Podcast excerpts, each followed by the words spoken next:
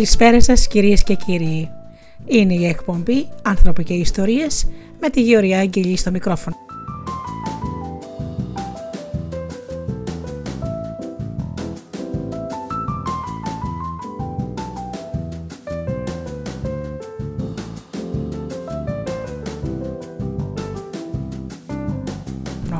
με θέματα που απασχολούν το σύγχρονο άνθρωπο.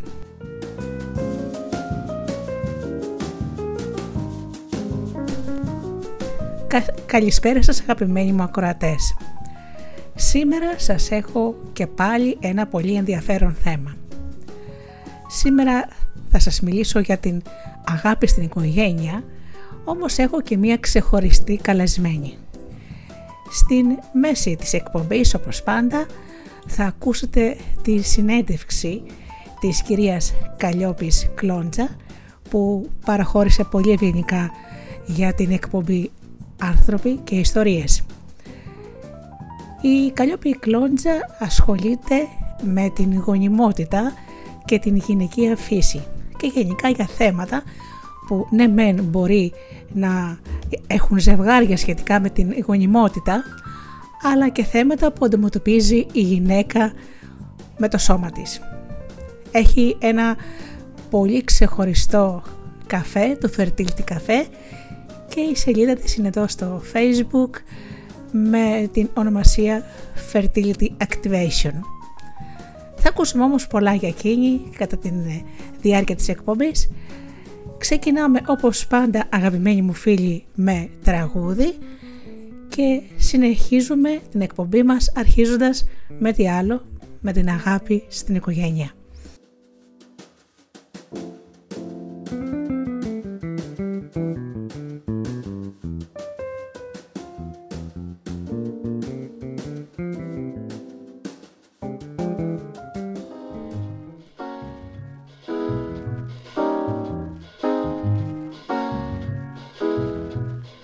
Baby done left me, gone and left me all alone.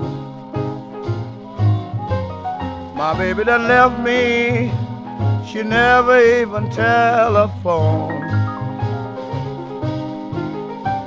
She found a man in Dallas, and now I'm all alone. Took all my money, spent it on her Dallas man took all my money, spent it on her Dallas man.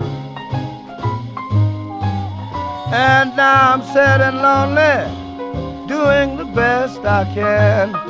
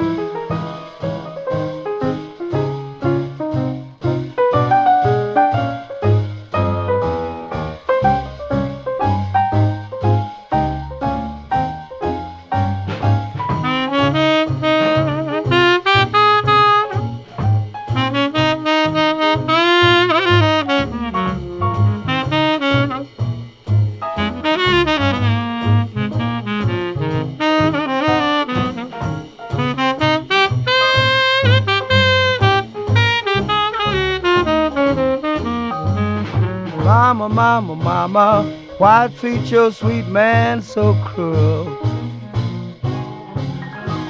Mama, mama, mama, why treat your sweet man so cruel? I did my best to please you, treat me like a fool. My poor heart is aching, my sad heart is blue. My gal's gone to Dallas now, what can I do? My baby done left me, gone to a Dallas pal. I'm going to Kansas City. Get me a Kansas gal.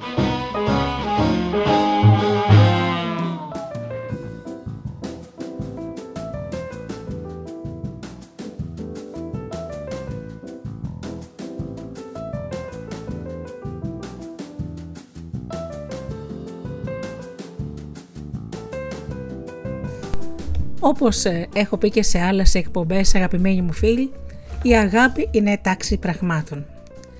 Και σίγουρα αυτή η τάξη πραγμάτων καθορίζει κάθε οικογενειακό σύστημα. Στο οικογενειακό σύστημα δεν επιτρέπεται κανένα μέλος να ξεχαστεί ή να αποκλειστεί. Όποιος έχει μελετήσει προσεκτικά αυτά τα θέματα, βλέπει ότι όταν γίνεται κάτι τέτοιο σε μια οικογένεια, όταν δηλαδή κάποιος αποκλειστεί ή ξεχαστεί, υπάρχουν πολλά προβλήματα ποικίλα στους απόγονους. Βέβαια όταν λέμε τάξη πραγμάτων δεν λέμε για νόμους ή κανόνες, αλλά για μια πραγματικότητα βιωματική. Αυτός είναι και ο λόγος που δεν μπορούμε να επιλέξουμε τις τάξεις αυτές που ενεργούν αυτόβουλα. Η αγάπη αποτελεί ένα μέρος της τάξης. Αρκετοί πιστεύουν ότι με την αγάπη θα μπορούσαν να περιγγίζουν τις τάξεις, κάτι που είναι όμως φύση αδύνατον. Η αγάπη οφείλει να συμμορφωθεί στις τάξεις για να μπορέσει να μεγαλώσει. Με άλλα λόγια, οι τάξεις στις οποίες αναφερόμαστε δεν υπόκειται στην επιθυμία μας. Είναι μυστηριώδες και άπιαστες. Μπορεί κανείς μόνο να τις αναγνωρίσει από το αποτέλεσμά τους και εκδηλώνονται πάντα με διαφορετικούς τρόπους ξανά και ξανά, εκ νέου. Τα μέλη του κουνιακού συστήματος κατευθύνονται και επηρεάζονται από αυτές τις τάξεις αγάπης. Ποιοι όμως ανήκουν σε ένα οικογενειακό σύστημα; Φυσικά όλα τα παιδιά. Και ίσως σας φανεί περίεργο, αλλά τουλάχιστον από τα παλιά χρόνια, παιδιά θεωρούσαν και αυτά που δεν μπόρεσαν να γεννηθούν ή αυτά που πέθαναν αμέσως μετά τη γέννα. Όπως ξέρετε αγαπημένοι μου φίλοι, τα παλιά χρόνια υπήρχε μεγάλη παιδική θνησιμότητα και γι' αυτό θυμάμαι και από τη γιαγιά μου που μου έλεγε όταν χρειαζόταν να ανάψουν κάποιο κερί να κάνουν κάτι για τους ανθρώπους της οικογένειας που έχουν πεθάνει, κάνανε κάτι και για αυτά τα παιδιά. Ήταν μέλη της οικογένειας και πολύ σοφά το πράτανε. Πράγμα το οποίο έχουμε ξεχάσει αυτό τον καιρό.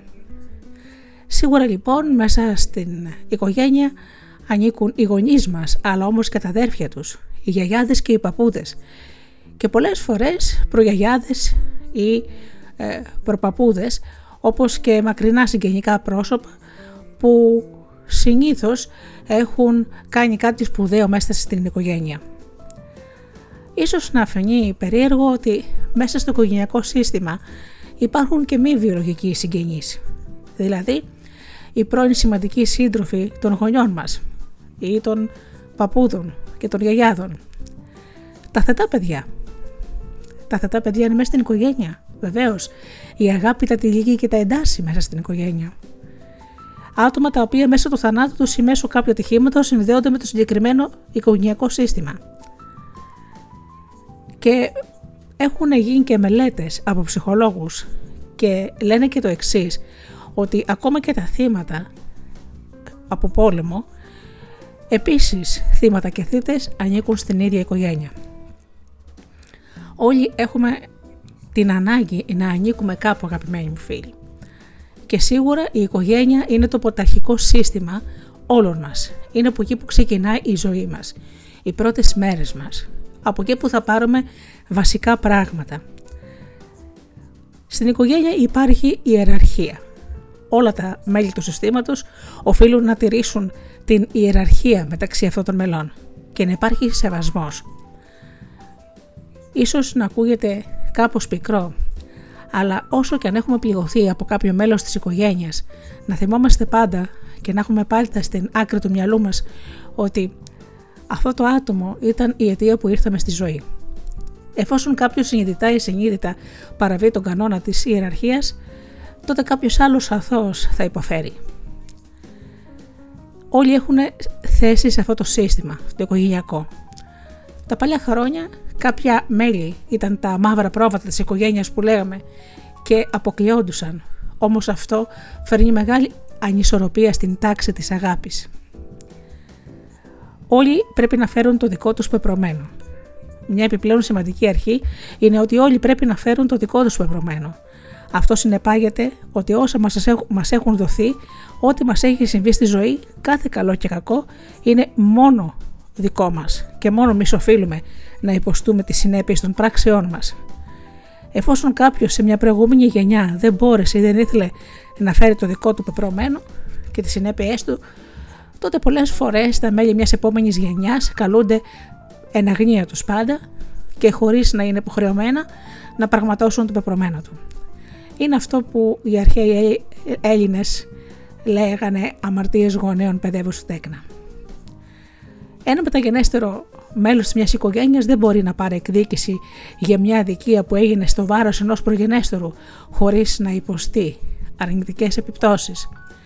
Οι επιπτώσεις αυτές δεν βαραίνουν μόνο το ίδιο άτομο, αλλά συχνά μετατίθενται και στο οικογενειακό σύστημα και ίσως μελλοντικά πλήξουν κάποιο άλλο μέλος. Πολλές διαμάχες μεταξύ λαών και κρατών εξαρτώνται από το ότι κάποιοι άλλοι από αυτούς που υπέστησαν μια αδικία αναλαμβάνουν την εκδίκηση την εκδίκηση που είναι μια πολύ κακή πράξη. Έτσι λοιπόν η προσπάθεια κάποιου μεταγενέστερου μέλους να επαναρθώσει πράξη των προγόνων του ε, είναι σαν αρρώστια περίπου, σε μια τάση αυτοκτονίας. Να ξέρετε ότι το παιδί βεβαίως οφείλει σεβασμό στους γονείς του, όποιοι και να είναι αυτοί, όμως δεν μπορεί να υποφέρει εξαιτίας τους.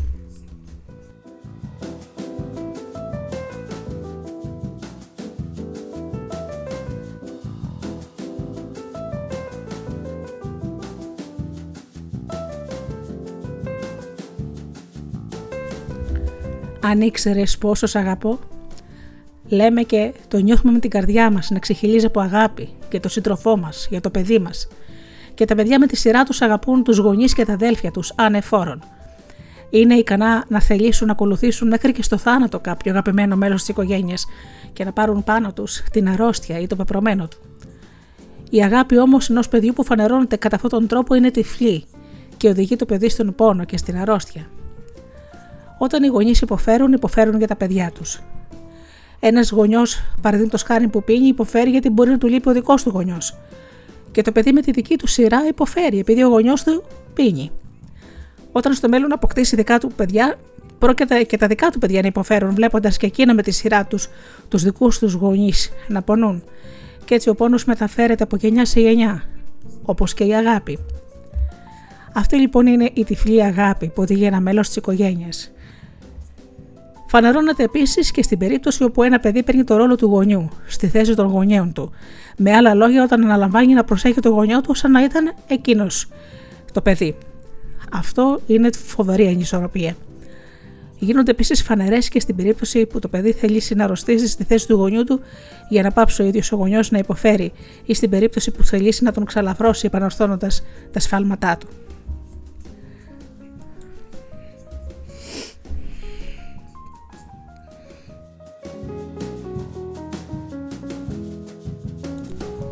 Το πρόβλημα ξεκινά όταν κάποιος αγαπά. Μπορώ μονάχα να δω τον ενδιαφερόμενο και το πρόβλημά του με συμπάθεια, αν μπορέσω να αντιπίσω τη στιγμή που για πρώτη φορά εμφανίστηκε η αγάπη. Η λύση λοιπόν πρέπει να ασχοληθεί με την ενέργεια που δημιούργησε το πρόβλημα. Η λύση χρησιμοποιεί την ίδια αγάπη που ευθύνεται για τη δημιουργία του προβλήματος. Τώρα όμως δίνεται και μια άλλη κατεύθυνση, πιο υγιής και πιο θετική για όλους τους ανθρώπους της οικογένειας, έτσι λοιπόν αποδεικνύεται πως είναι κανείς δυνατόν να αγαπά με καλύτερο τρόπο και πως η αγάπη φωτίζεται μέσα στη λύση και μέσω αυτής. Κατά αυτόν τον τρόπο απελευθερώνεται ο άνθρωπος από το πρόβλημα. Αυτό είναι το μυστικό της ψυχοθεραπείας. Είναι όμως επιτακτική ανάγκη για τον άνθρωπο να δει την αγάπη και τη λύση. Δεν αρκεί μόνο να τις φανταστεί. Πρέπει να τις δει και να συνειδητοποιήσει και τις δύο μαζί υπάρχει πιθανότητα για κάποιον ακόμα και αν βρίσκεται στο σωστό δρόμο να πάρει λάθος κατεύθυνση. Αλλά δεν πειράζει, αρκεί να έχει το βλέμμα του στο στόχο, στην αγάπη.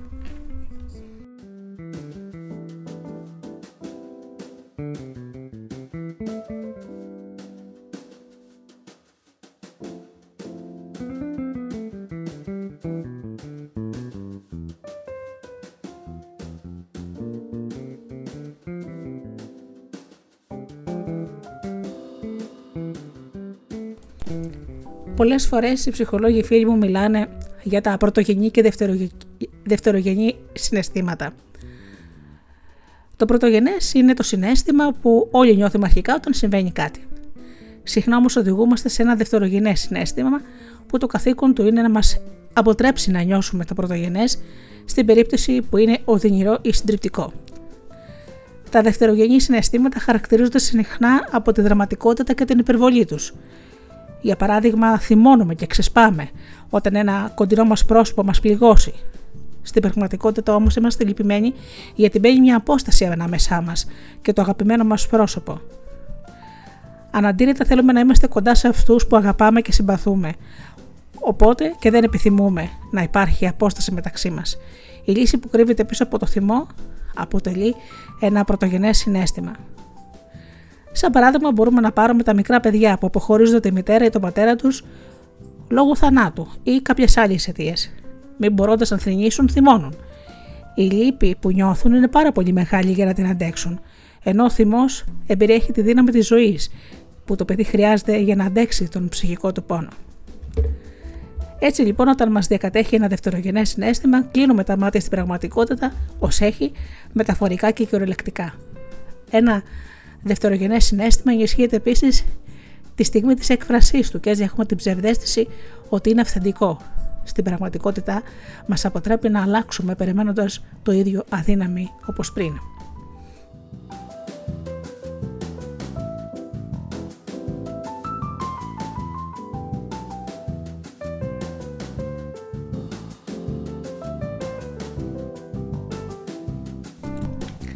Πίσω από τα δευτερογενή συναισθήματα, όπως ε, το αποκαλούμε, υπάρχουν τα αυθεντικά συναισθήματα, τα οποία ονομάζονται πρωτογενή συναισθήματα.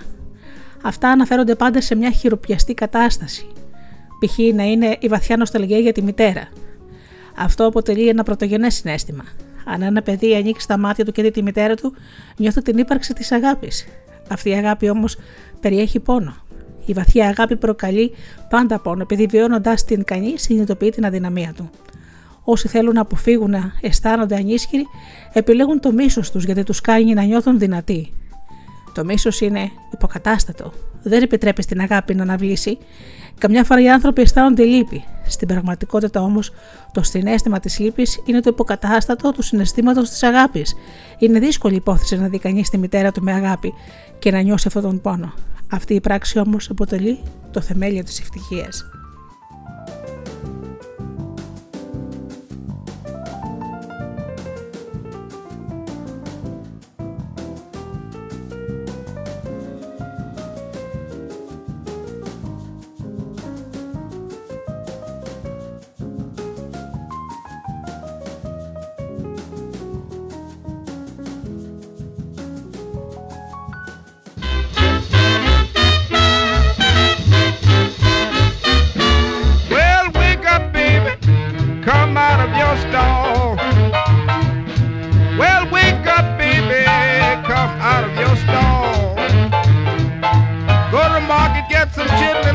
Up a house with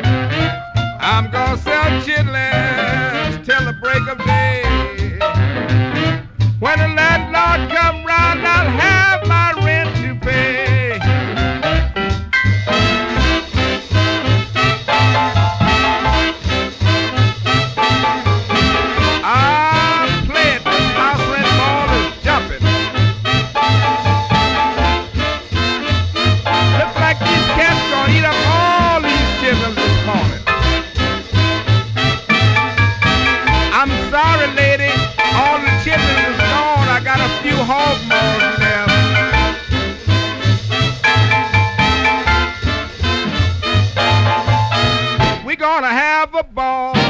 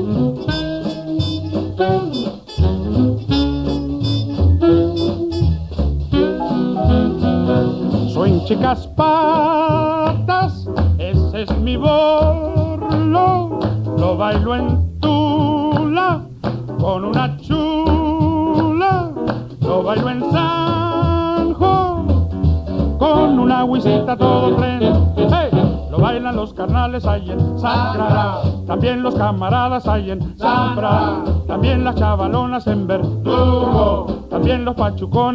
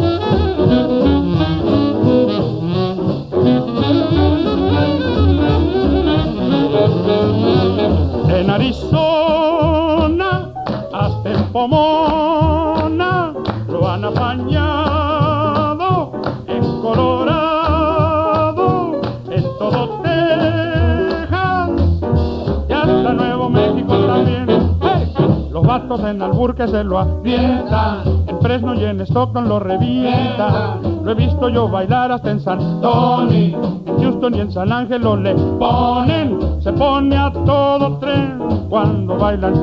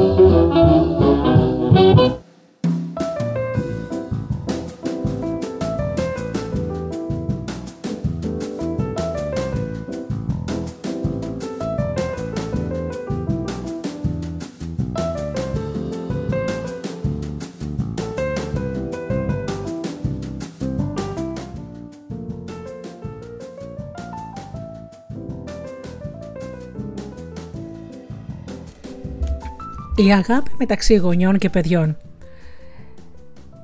Συνήθως αυτή η αγάπη ευωδώνεται όταν τα παιδιά συμπεριφέρονται ως παιδιά και οι γονείς ως γονείς.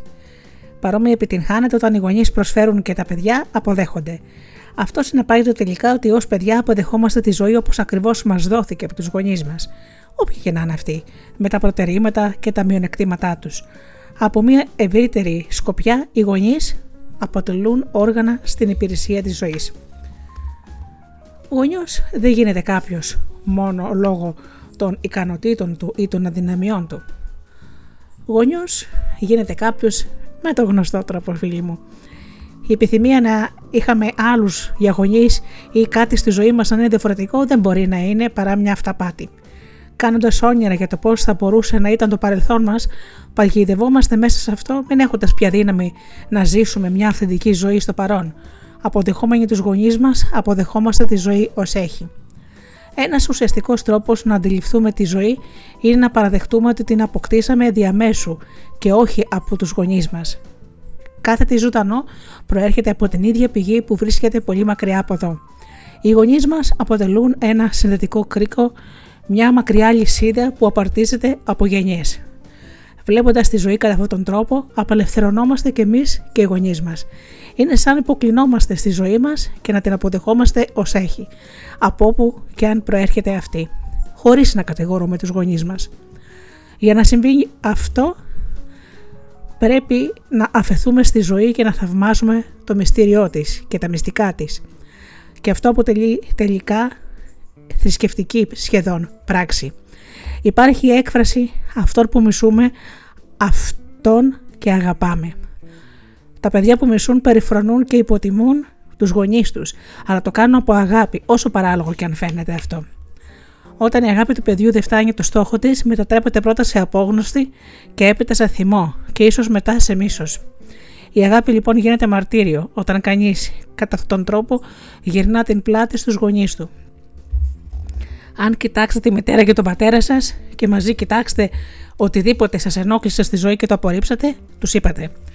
Όπως και αν είσαστε, είστε οι γονείς μου. Ακριβώς έτσι όπως είστε. Γι' αυτό και εγώ έχω γίνει αυτό που είμαι και έχω τη δύναμη που έχω. Θα πράττω με αυτά που έχω. Από μένα είστε ελεύθεροι. Αυτή είναι η αγάπη. Δεν πρόκειται όμως για μια συναισθηματικού τύπου αγάπη, αλλά για την αγάπη που προέρχεται από κατανόηση και διαθέτει μια εντελώς διαφορετική δύναμη.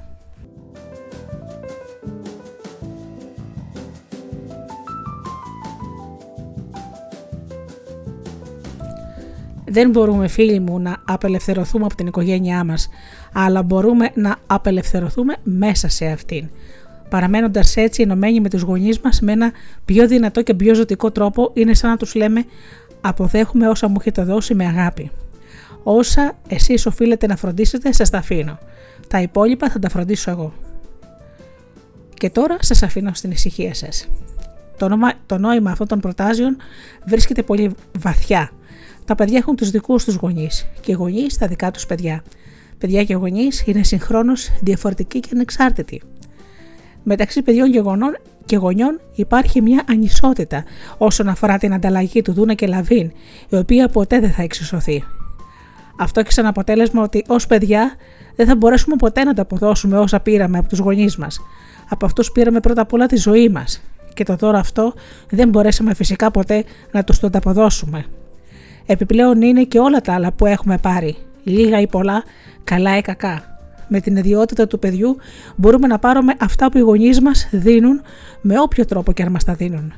Ακόμη όμως και οι κακές εμπειρίες έχουν την καλή τους πλευρά, αφού μέσω αυτών μαθαίνουμε και αναπτύσσουμε πλευρές του χαρακτήρα μας που αλλιώς ποτέ δεν θα είχαμε τη δυνατότητα. Ακόμα και αυτές λοιπόν οφείλουμε να τις εκλάβουμε ως δώρο.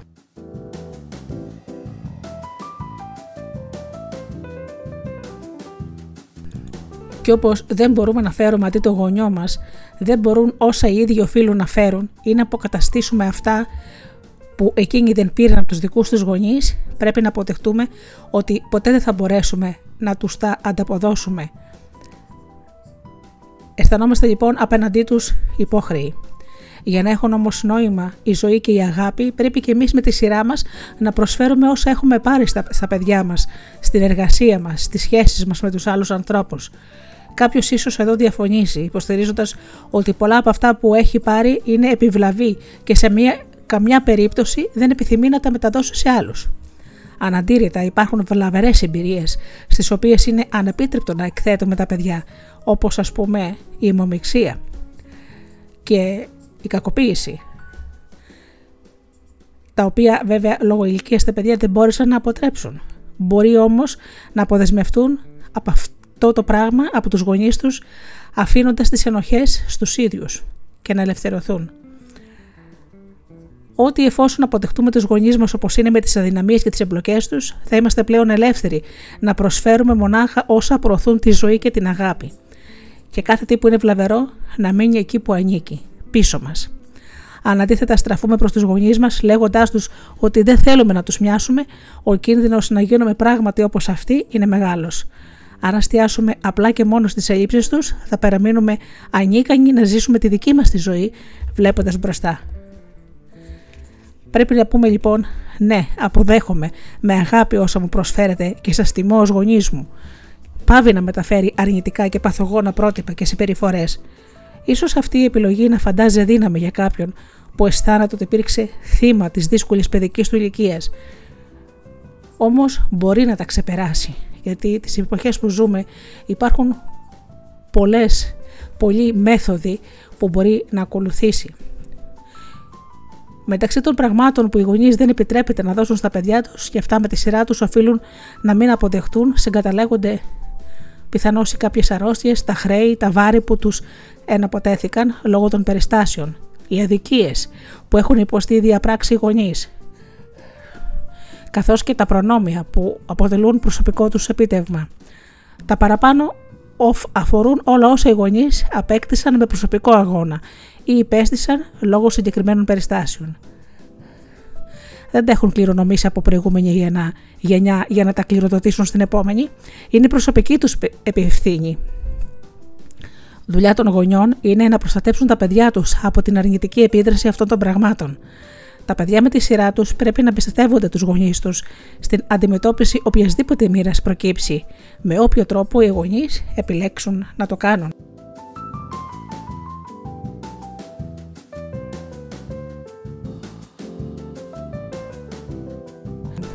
Όταν οι γονείς παρέχουν ή όταν τα παιδιά αποδέχονται κάτι επιζήμιο, τότε η αγάπη πλήττεται.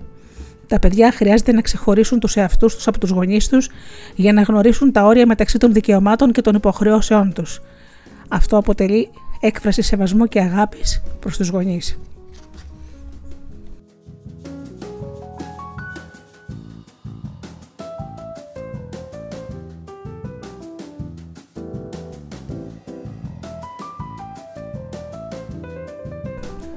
Για να υπηρετήσουμε την αγάπη πρέπει ως παιδιά να σεβαστούμε τα πράγματα που ανήκουν στους γονείς μας και που μόνο αυτοί μπορούν να φροντίσουν.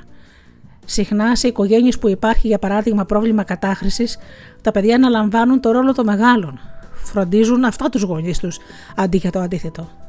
Αυτό συμβαίνει εξαιτίας της μεγάλης αγάπης που τρέφουν για την οικογένειά τους, επιθυμώντας για τους γονείς τους να γίνουν καλά και να αποκτήσουν το ρόλο τους όσο οφείλουν. Όμως η πίστη ότι μέσω της αγάπης μπορεί ένας γονιός να γίνει ευτυχισμένος είναι καταδικασμένη να αποτύχει. Γι' αυτό τα παιδιά δεν μπορούν να κάνουν αυτό που οι ίδιοι γονείς μπορούν και οφείλουν να πράξουν. Συνεπώς οι γονείς πρέπει να βρουν τη λύση για τα προβλήματά τους. Η δυσκολία που τα παιδιά αντιμετωπίζουν σε τέτοιες οικογένειες είναι να κατανοήσουν τα ανθρώπινα όρια και κατά συνέπεια την αδυναμία τους να σώσουν το γονιό τους γιατί απλούστατα αυτό δεν γίνεται. Πρέπει να πάψουν να φέρονται ως γονείς στη θέση των γονιών. Διότι όταν προσπαθούμε να σώσουμε, να βοηθήσουμε τους γονείς μας, νιώθουμε μεγάλη και υπεύθυνοι και αυτό καθιστά δύσκολη την επανένταξή μας στο ρόλο του παιδιού. Πάβοντας να φέρουμε την ευθύνη των γονιών μας, κάτι που μας προσέδεται κύρος, πρέπει να νιώσουμε ένα κενό. Μπορεί ίσως και να μην το νιώσουμε, είναι απαραίτητο να κρατάμε σε μια στάση απέναντι στον πραγματικό μας ρόλο στη ζωή, δηλαδή το ρόλο του παιδιού, και να φροντίσουμε τη δική μας ζωή, χωρίς να μπερδευόμαστε στη ζωή των γονιών μας. Είναι η λυτρωτική η εμπειρία που βιώνει ο γονιός όταν στρέφεται προς τους δικούς του γονείς και εκεί το παιδί τους πράττει αυτό που εκείνοι αποζητούν, για να μπορέσει έπειτα να στρεφεί στα δικά του παιδιά με περισσότερη δύναμη για να δει την ιδιότητά του ως γονέα.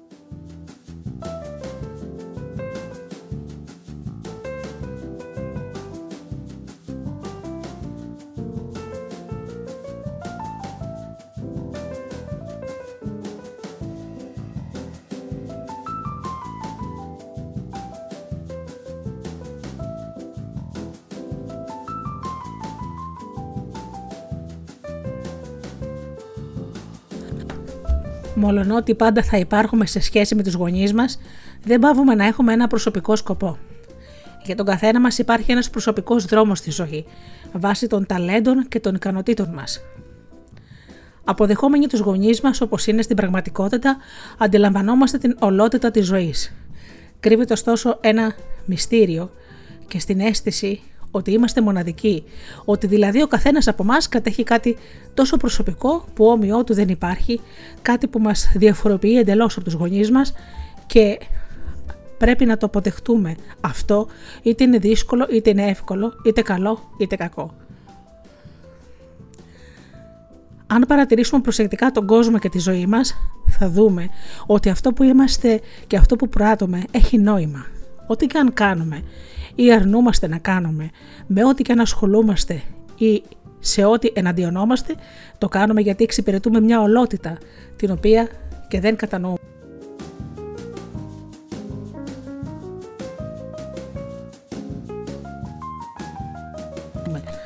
Γνωρίζοντάς την, καταλαβαίνουμε ότι αποτελεί αποστολή μας να την υπηρετήσουμε και ο λόγος που έχουμε κληθεί για να υπηρετήσουμε δεν αποσκοπεί στην αύξηση της προσωπικής μας επιτυχίας, αν είναι για καλό, ούτε στην αύξηση της προσωπικής μας ενοχής, αν είναι για κακό. Είμαστε εδώ απλά για να υπηρετούμε την αγάπη.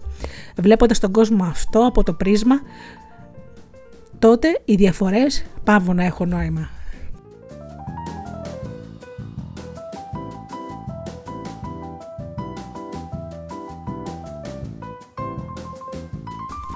Όταν τιμώ τους γονείς μου, δίνω στους ίδιους και σε όσους υπήρχαν πριν από μένα μια ισοδύναμη θέση. Τους βλέπω και οι ίδιοι βλέπουν τους εαυτούς τους εισάξια δίπλα στους άλλους γονείς, στην υπηρεσία της ίδιας της ζωής. Όταν τους τιμώ να γνωρίζω το μεγαλείο τους. Την ίδια στιγμή ανοίγω την καρδιά μου σε όλα όσα μου δορίζονται μέσω αυτών ή από αυτούς τους ίδιους. Είμαι έτοιμος και δικαιούμαι να δεχτώ την πληθώρα των πραγμάτων που μου προσφέρουν τότε δικαιούμαι να σταθώ δίπλα τους και δίπλα σε όλους τους άλλους ανθρώπους, ως ίσως έχοντας το ίδιο δικαίωμα και την ίδια δύναμη να πάρω και να προσφέρω κάτι ιδιαίτερο στην υπηρεσία της ζωής. Έτσι τιμώ τον εαυτό μου μπροστά στα μάτια των άλλων, κατά τον ίδιο τρόπο που τιμώ τους γονείς μου και γίνομαι όπως και αυτοί, μεγάλος, μπροστά στα μάτια των άλλων. Όταν τιμώ τον εαυτό μου και τους γονείς μου μπροστά στα μάτια των άλλων, ανοίγω επίσης τις καρδιές τους για αυτό που εκείνη είναι για μένα και για αυτό που είμαι για αυτούς.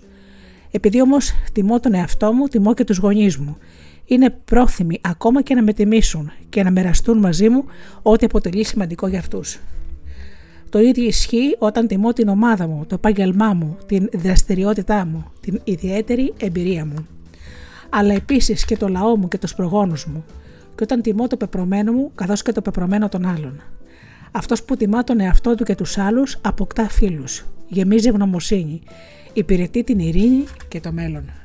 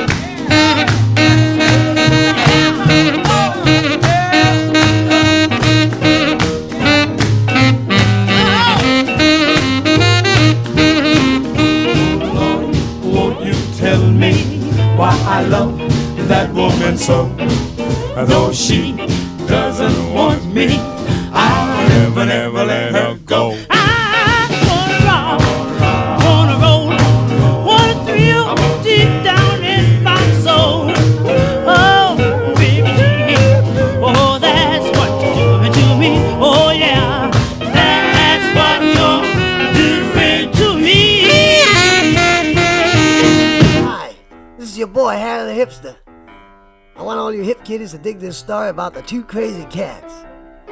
Once upon a time, two cats drove downtown to pick up some loot from the Union. They parked right in front of Local 802, that's in New York.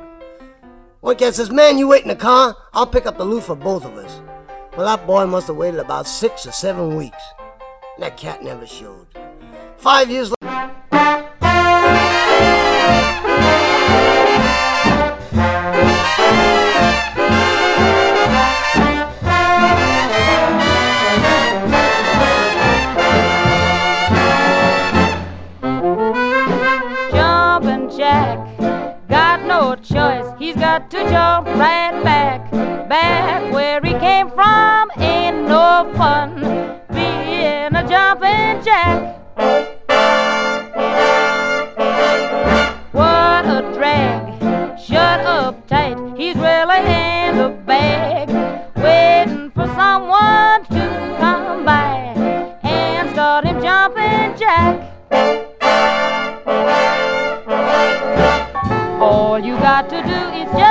one thing touch the vital spot that makes him spring. Give the little man a happy fling. Think of all the joy that you can bring to jumping jack. Got no sense, he is the saddest sack. In all creation, just be glad you're not a jumping jack.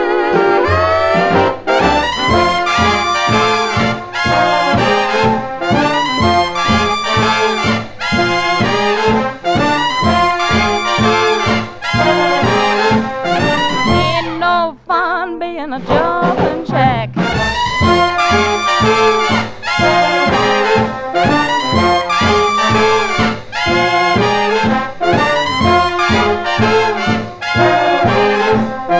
Just be glad you're not a jumping jack. All you got to do is just one thing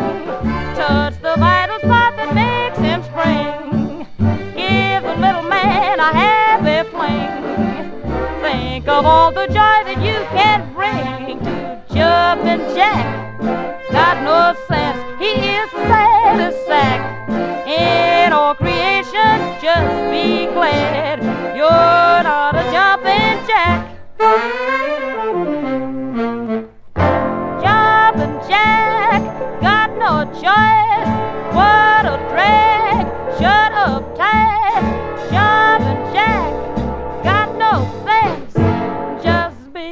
That you are not a jumping jack.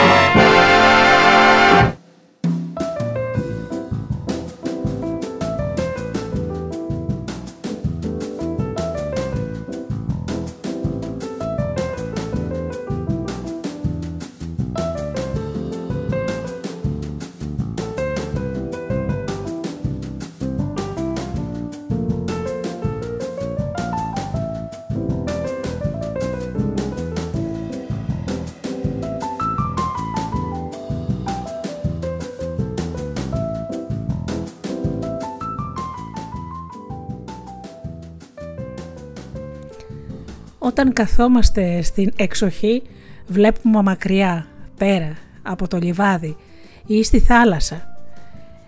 Μπορεί να νιώσουμε να μας κατακλείζει ένα συνέστημα χαράς, επειδή είμαστε ζωντανοί και πρόκειται να μεταφέρουμε και σε άλλους αυτό το συνέστημα. Κάθε μέρα που βρίσκομαι εδώ συνηθίζω να κάνω περιπάτους, να το συνηθίζουμε όλοι – όπου μπορούμε καλύτερα, ακόμα και αν μένουμε στην πόλη. Να πηγαίνουμε εκεί που υπάρχουν δέντρα. Κάθε φορά που περνάτε από ένα δέντρο, να στέκεστε και να αναρωτιέστε πόσα χρόνια να βρίσκεται άραγε εκεί.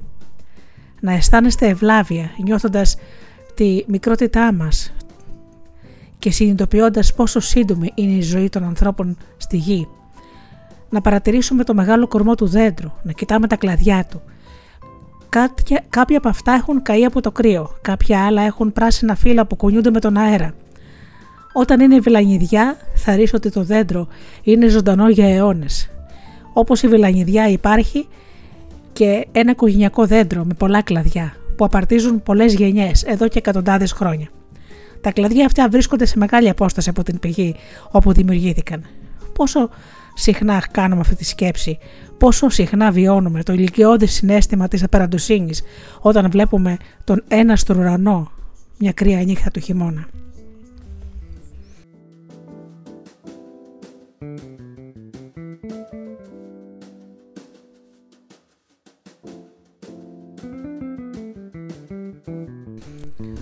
μπορείς να φανταστείς το οικογενειακό σου δέντρο.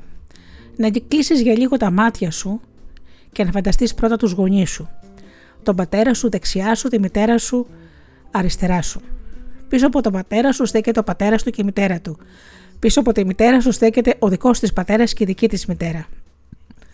Φαντάσου στη συνέχεια ότι πίσω από τον παππού σου και τον του πατέρα σου στέκονται δύο άτομα, οι γονείς του, και πίσω από τη γιαγιά του πατέρα σου στέκονται οι δικοί της γονείς.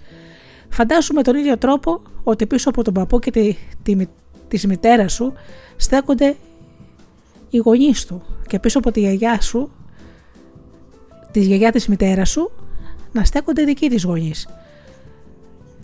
Είσαι μπροστά από τρεις γενιές, πίσω σου είναι τρεις γενιές. Αν θέλεις να προσθέσεις ακόμα μία, κάνε το αργά, να νιώσεις πραγματικά πως είναι να καταλαμβάνουν τις θέσεις τους. Έτσι τώρα νοητικά να γυρνάς και να τους κοιτάς έναν έναν και πες και το όνομά τους. Εσύ ο μπαμπάς μου ή ο πατέρας μου όπως συνηθίζεις να το λες, είσαι η μητέρα μου, είσαι ο παππούς μου, είσαι η γιαγιά μου. Φαντάσου τώρα ότι πίσω από αυτούς υπάρχουν γενιές περισσότερες και πάνε τόσο πίσω που βρίσκονται στο βάθος του χρόνου μακριά. Αν ψάξεις με το βλέμμα σου στο βάθος θα διακρίνεις ένα φως αυτό το φως αποτελεί την πηγή της ζωής που περνώντας μέσα από όλες τις γενιές έφτασε σε σένα, όποια και να ήταν αυτή. Όποια και αν υπήρξε η ζωή τους, όποιο και αν ήταν το πεπρωμένο τους, η δύναμη της ζωής κατάφερε από την πηγή της να φτάσει σε σένα. Και αν σου επιτραπεί να τη μεταδώσεις, θα φτάσεις στα δικά σου παιδιά και στα δικά σου εγγόνια. Υποκλείσου λοιπόν με ευγνωμοσύνη και ευλάβεια σε όλους όσους στέκονται πίσω σου, υποκλείσου στη μοίρα τους μπορείς να το κάνεις και από τη θέση που βρίσκεσαι τώρα και έπειτα σήκω αργά και κοίταξε τους πάλι. Δες πως τα πρόσωπά τους είναι χαμογελαστά και σε κοιτάνε, σε κοιτάνε χαμογελαστά, γεμάτα ευτυχία. Γύρισε λοιπόν την πλάτη στους γονείς σου, πάρε μια βαθιά ανάσα και νιώσε τη δύναμη της ζωής που έρχεται από αυτούς και που υπάρχει σε κάθε σου ανάσα, να σε γεμίσει. Φαντάσου όλους όσους στέκονται πίσω σου, ποια μεγαλύτερη τιμή μπορεί να δεχτείς να τους προσφέρεις από, τα, από το να δεχτείς ό,τι πολύτιμο σου έχει δοθεί από τους γονείς σου και από όλες τις προηγούμενες γενιές. Το δώρο της ζωής.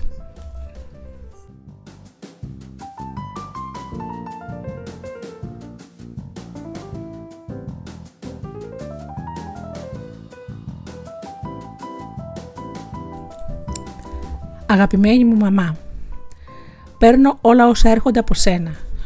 Όλα με όλες τους συνέπειες. Τα παίρνω με το πλήρες τίμημα που σου κόστησαν και μου κοστίζουν. Θα κάνω αυτά με κάτι καλό στη μνήμη σου, για να σε ευχαριστήσω και να σε τιμήσω. Αυτό που έκανες δεν πρέπει να γίνει μάτια.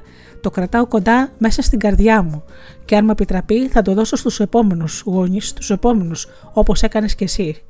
Σε παίρνω ως μητέρα μου και εσύ μπορείς να με έχεις παιδί σου, γιο ή κόρη. Είσαι η μόνη μου μητέρα και είμαι το παιδί σου. Είσαι μεγάλη και εγώ είμαι μικρή. Είμαι μικρός. Εσύ δίνεις, εγώ παίρνω. Αγαπημένη μου μαμά, χαίρομαι που πήρες τον μπαμπάκια για άντρα σου και οι δυο είστε οι σωστοί γονείς για μένα. Και μετά με την ίδια αγάπη μπορείς να πεις στον πατέρα σου «Αγαπημένα μου μπαμπά, παίρνω όλα όσα έρχονται από σένα, όλα με όλες τους τις συνέπειες. Τα παίρνω με το πλήρες τίμημα που σου κόστησαν και που μου κοστίζουν Θα κάνω με αυτά κάτι καλό στη μνήμη σου για να σε ευχαριστήσω και να σε τιμήσω. Αυτό που έκανες δεν πρέπει να γίνει μάτια, το κρατώ κοντά μες στην καρδιά μου και αν μου επιτραπεί θα το δώσω στους επόμενους όπως έκανες κι εσύ. Σε παίρνω ως πατέρα μου και εσύ μπορείς να με έχεις ως παιδί σου. Γιο ή κόρη, είσαι ο μόνος μου πατέρας και είμαι το παιδί σου. Είσαι μεγάλος και είμαι μικρό. Εσύ δίνεις, εγώ παίρνω αγαπημένα μου μπαμπά. Χαίρομαι που πήρες τη μαμά για γυναίκα σου και οι δυο είσαστε οι γονείς σωστοί για μένα.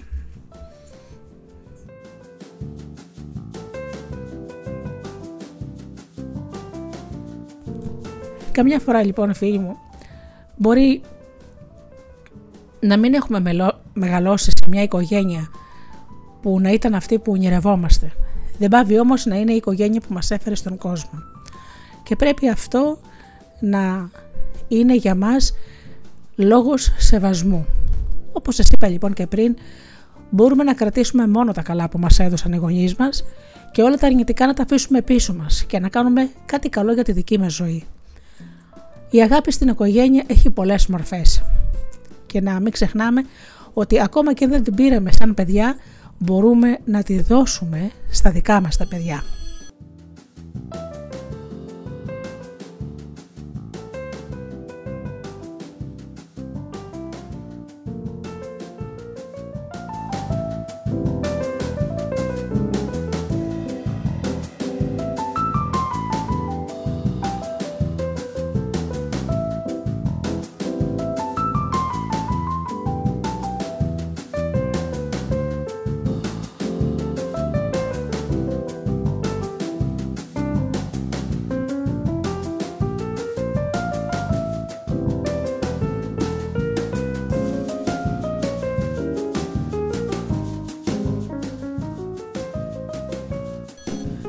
Να γνωρίζουμε λοιπόν φίλοι μου ότι όλα γίνονται για κάποιο λόγο. Μπορεί να ήρθαμε να πάρουμε ένα μάθημα σε αυτή τη ζωή. Να έχουμε όμως πάντα κατά νου ότι η αγάπη είναι όπως σας είπα στην αρχή μια τάξη πραγμάτων και ότι μπορεί αυτή η τάξη πραγμάτων να ενταχθεί στη δική μας οικογένεια και να απαλύνει οτιδήποτε μπορεί να μας απασχολεί. Η αγάπη στη ζωή μας μπορεί να μας κάνει ευτυχέστερους. Αν τη νιώθουμε όμως πραγματικά μέσα από την ψυχή μας και την καρδιά μας. Η αγάπη μπορεί να λύσει τα πάντα. Στην οικογένεια μπορεί να είναι το πάνω. Και βέβαια μπορεί να πλημμυρίσει όλα τα μέλη της και να επιτρέψουμε στην αγάπη να κάνει το θαύμα της. Έτσι δεν είναι φίλοι μου.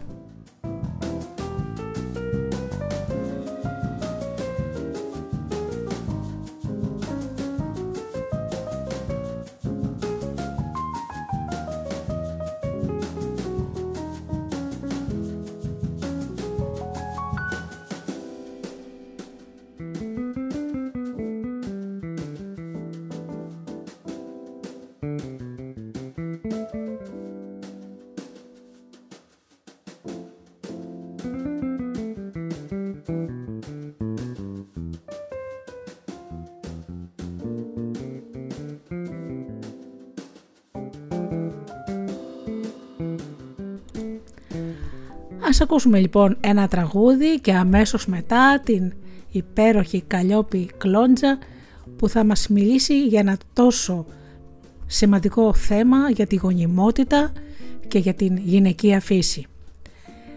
Ας απολαύσουμε λοιπόν τη συνέντευξη αφού πρώτα ακούσουμε ένα ωραίο τραγούδι.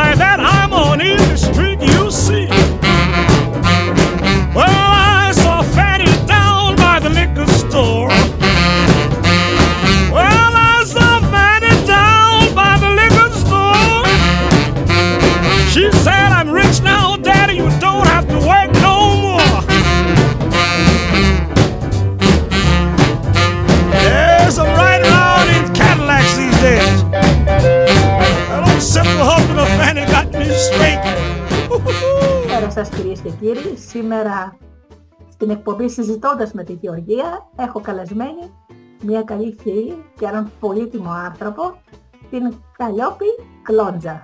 Καλησπέρα σου Καλλιόπη μου. Καλώς σε βρήκα Γεωργία, χαιρετώ και όλους τους ακροατές. Ναι. Ο λόγος λοιπόν που σε κάλεσα Καλλιόπη μου σήμερα είναι ότι όταν έμαθα για τη δουλειά σου πραγματικά αισθάνθηκα πάρα πολύ συγκινημένη. Ξέρω ότι βέβαια βοηθάς πολλούς ανθρώπους, αλλά κυρίως βοηθάς τις γυναίκες και θα ήθελα σήμερα να μιλήσουμε γι' αυτό. Θα ήθελα λοιπόν να μας πεις φυσικά ποια είσαι, με τι ασχολείσαι, σε ποιους απευθύνεσαι και πώς δηλαδή κάποιος πούμε, που δουλεύει μαζί σου μπορεί να αποκομίσει για αυτόν ωφέλη. Ε, θα ήθελα λοιπόν να μας συστηθείς με λίγα λόγια ε, στο κοινό που θα σε δει. Ωραία. να πω ότι ονομάζομαι Καλλιόπη Κλόντζα. Ε, είμαι Ελληνίδα, η καταγωγή μου είναι ελληνική. Ζω εδώ και 6-7 χρόνια στην Ιταλία. Και εκεί που ουσιαστικά ε, ξεκινήσανε ουσιαστικά και σοβαρά η ενασχόλησή μου και οι σπουδές μου πάνω στο αντικείμενο της ε, γονιμότητας και της αναπαραγωγής. Ναι, γιατί γι' αυτό πρόκειται και με αυτό, μέσω αυτού είναι που βοηθάω και τις γυναίκες όπως λες. Ε, αν και νομίζω ότι η ζωή πάντα με έφερνε εκεί, ναι. μέχρι τη στιγμή απλά δεν μπορούσα να τα αποφύγω, αλλά θα τα πούμε αυτά στην πορεία. Ναι. Οπότε αυτό που κάνω ουσιαστικά, αυτό που είμαι, ε, να πω ότι δεν υπάρχει τίτλο στην ελληνική γλώσσα για αυτό που κάνω, γιατί απλά δεν υπάρχουν ανάλογες σπουδές. Ναι. Έχω αντιληφθεί ότι στην Ελλάδα υπάρχουν πάρα πολλοί επαγγελματίες που πολύ φιλότιμα κάνουν προσπάθειες να βοηθήσουν γυναίκες παράλληλα με την ιατρική πράξη να ναι. υποστηρίξουν, να ενισχύσουν τη γονιμότητά τους, αλλά δεν υπάρχει μια κατεύθυνση σπουδών, να το πούμε, έτσι. Ε, αυτό που έχω κάνει εγώ περαιτέρω ε, παράλληλα με πάρα πολλές άλλες ε, ολιστικές αναλλακτικές μεθόδους όπως ονομάζουμε είναι ότι τέλειωσα ε, τη σχολή Ίνερ στην Ιταλία που αφορά την, α, τα ζητήματα γονιμότητας και σεξουαλικότητας τόσο για εφήβους όσο και για ενηλίκες ε, και βοηθάμε ουσιαστικά μέσα από τον τρόπο που ασχολούμαστε ζευγάρια. Ο στόχος δηλαδή είναι μόνο η γυναίκα, είναι κανονικά το ζευγάρι. γιατί ζευγάρι η γονιμότητα είναι του ζευγαριού και όχι μόνο της γυναίκας. Okay? Ε, οπότε με, με αυτές τις σπουδές, με αυτή τη μέθοδο που εφαρμόζω, τι ουσιαστικά γίνεται. Βοηθάω τις γυναίκες να μπορούν μέρα με τη μέρα να αντιληφθούν πώς ακριβώς ρέει ο κύκλος τους. Ποιες είναι οι πραγματικές γόνιμες μέρες τους, να μπορούν να τις εντοπίσουν με πάρα πάρα πολύ μεγάλη ακρίβεια, οπότε να πετύχουν και την ημέρα της ορυξίας, άρα ε, αυξάνουν τις πιθανότητες με στοχευμένες μετά επαφές να μπορούν να έχουν μια εγκυμοσύνη, μια φυσική εγκυμοσύνη. Αυτό είναι το βασικό ας πούμε εργαλείο. Ναι. Αλλά πάνω σε εκεί εγώ ε, ε, εκεί έχω χτίσει και άλλες μεθόδους που έχω σπουδάσει περαιτέρω για να καλύψω όλο το, όλα τα επίπεδα της ανθρώπινης, ας το πούμε, ύπαρξης, έτσι. Και το ψυχοσυναισθηματικό κομμάτι, γιατί εμπλέκεται πάρα πολύ το σωματικό κομμάτι με τη φροντίδα του ίδιου του σώματος δηλαδή, του ίδιου του αναπαραγωγικού συστήματος, της ίδιας της μήτρας, όσο και το πνευματικό κομμάτι, αν μπορούμε να μιλήσουμε γι' αυτό, γιατί κατά τα ψέμαστα οι άνθρωποι είμαστε πολυεπίπεδα όντα και τα ζητήματα, για να μην τα ονομάσω προβλήματα της ε, γονιμότητας και υπογονιμότητα, είναι ένα πολυεπίπεδο πρόβλημα και δεν είναι κάτι που αφορά μόνο ένα πράγμα.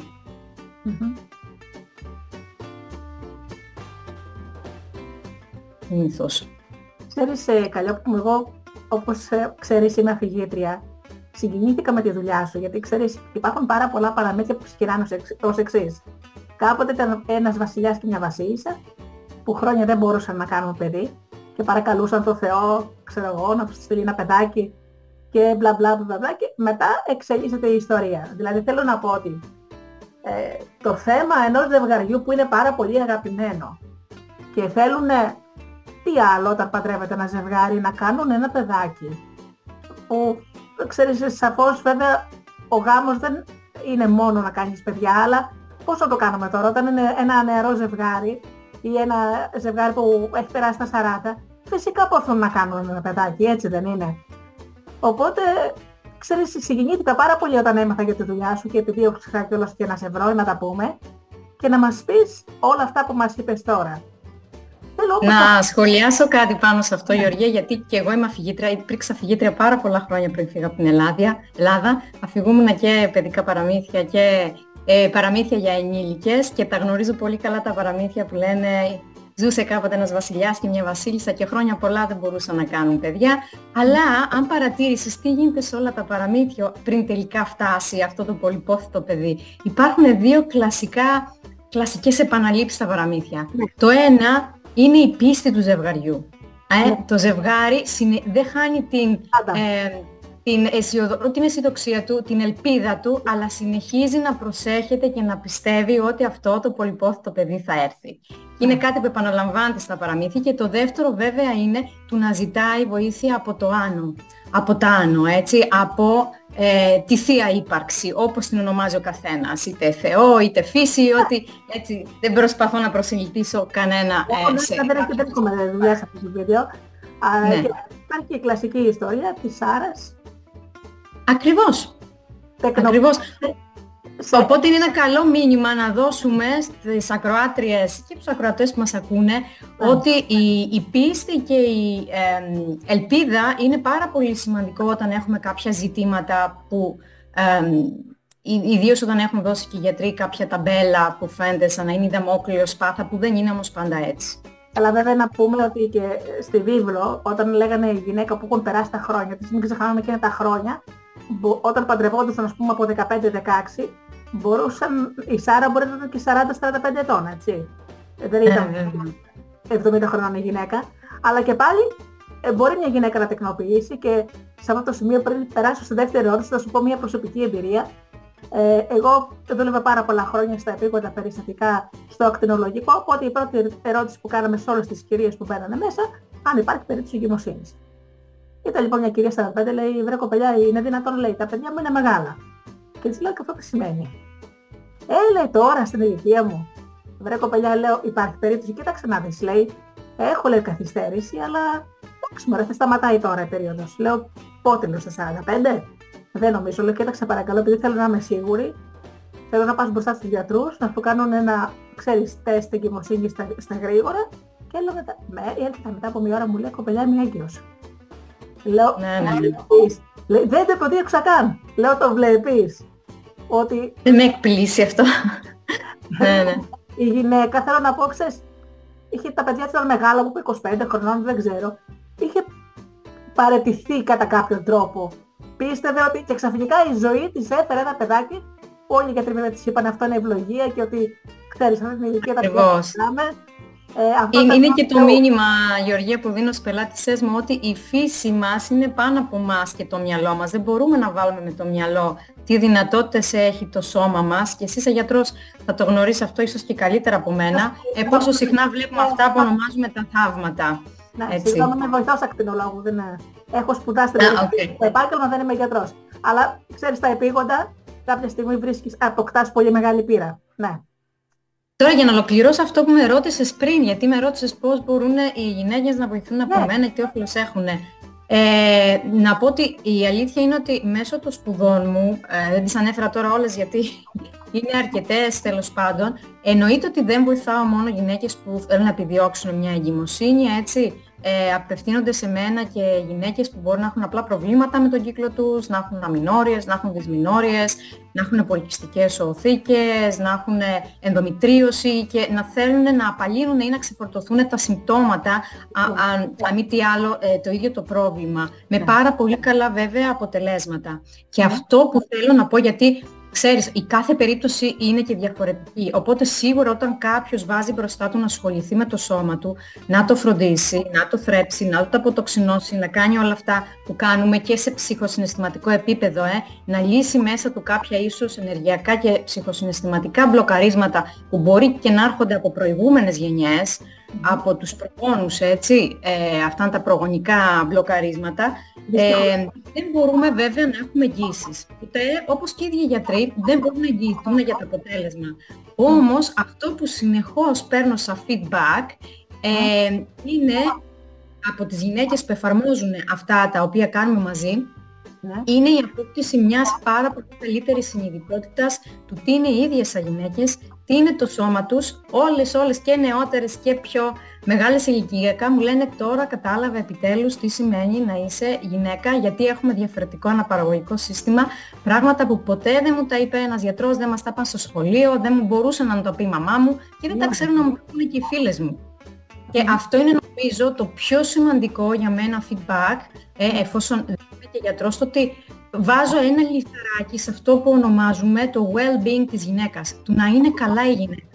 Είτε τελικά καταφέρει να συλλάβει με φυσικό τρόπο, είτε δεν καταφέρει να συλλάβει με φυσικό τρόπο και μπορεί να χρησιμοποιήσει τη βοήθεια της ιατρικής και των διάφορων μεθόδων σήμερα για την τεκνοποίηση. Αλλά το σημαντικό είναι να είμαστε καλά να είμαστε καλά υγιείς στο σώμα, ψυχοσυναισθηματικά να είμαστε καλά, γιατί βέβαια και αυτή την ψυχή που είναι να φέρουμε στον κόσμο θέλει να βρει μια υγιή και χαρούμενη μητέρα. Ναι. μια από τις μεγάλες μου στο Dream Birth αυτό που λέει είναι ότι το μωρό για να έρθει ένα πράγμα θέλει και ένα πράγμα ψάχνει, μια χαρούμενη μήτρα. Αν έχετε μια χαρούμενη μήτρα θα έρθει και αυτή η ψυχή να κατοικήσει μέσα.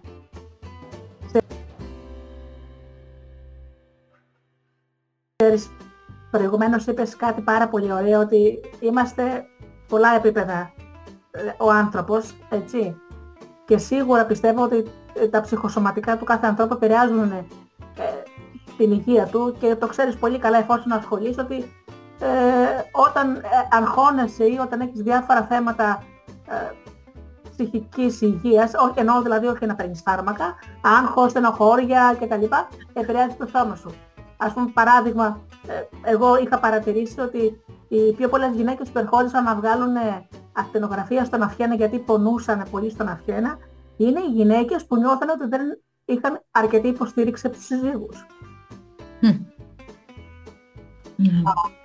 Ε, Φοβερό. Ισχύει αυτό που λες και σίγουρα δεν ξέρω αν είναι τυχαίο, Γεωργία, να το αναφέρω αυτό. Δεν είναι μόνο δικές μου παρατηρήσεις που εργάζομαι με Ιταλίδες και Ελληνίδες, αλλά επειδή έχω, είμαι μέλος group συναδέλφων σε άλλα μέρη του κόσμου, Αμερική, ε, άλλες χώρες της Ευρώπης κτλ. Μοιραζόμαστε όλες σχεδόν τις ίδιες εμπειρίες με τις πελάτησές μας και παρατηρούμε του πόσο για παράδειγμα τα τελευταία χρόνια και με την πανδημία των τριών ετών ε, πόσο σε παγκόσμιο επίπεδο οι γυναίκες δυσκολεύονται και με τον κύκλο τους και να συλλάβουν και οι εγκυμοσύνες είναι πιο δύσκολες και ο αριθμός των αποβολών ε, πιο μεγάλος. Είναι ένα παγκόσμιο φαινόμενο. Οπότε αυτό που λες ε, το βλέπουμε κάθε μέρα, βρίσκει πρακτική εφαρμογή δυστυχώς. Ναι. Λοιπόν, τώρα θα σου κάνω, ας το πούμε εντός εισαγωγικών, μια προσωπική ερώτηση. Θέλω να μας πεις για τον άνθρωπο Καλλιόπη, την προσωπική σου ιστορία, γιατί αποφάσισες να ασχοληθείς με αυτό το κομμάτι; Να, να ασχοληθείς με την καρδιά σου δηλαδή, γιατί από τα χιλιάδες πράγματα,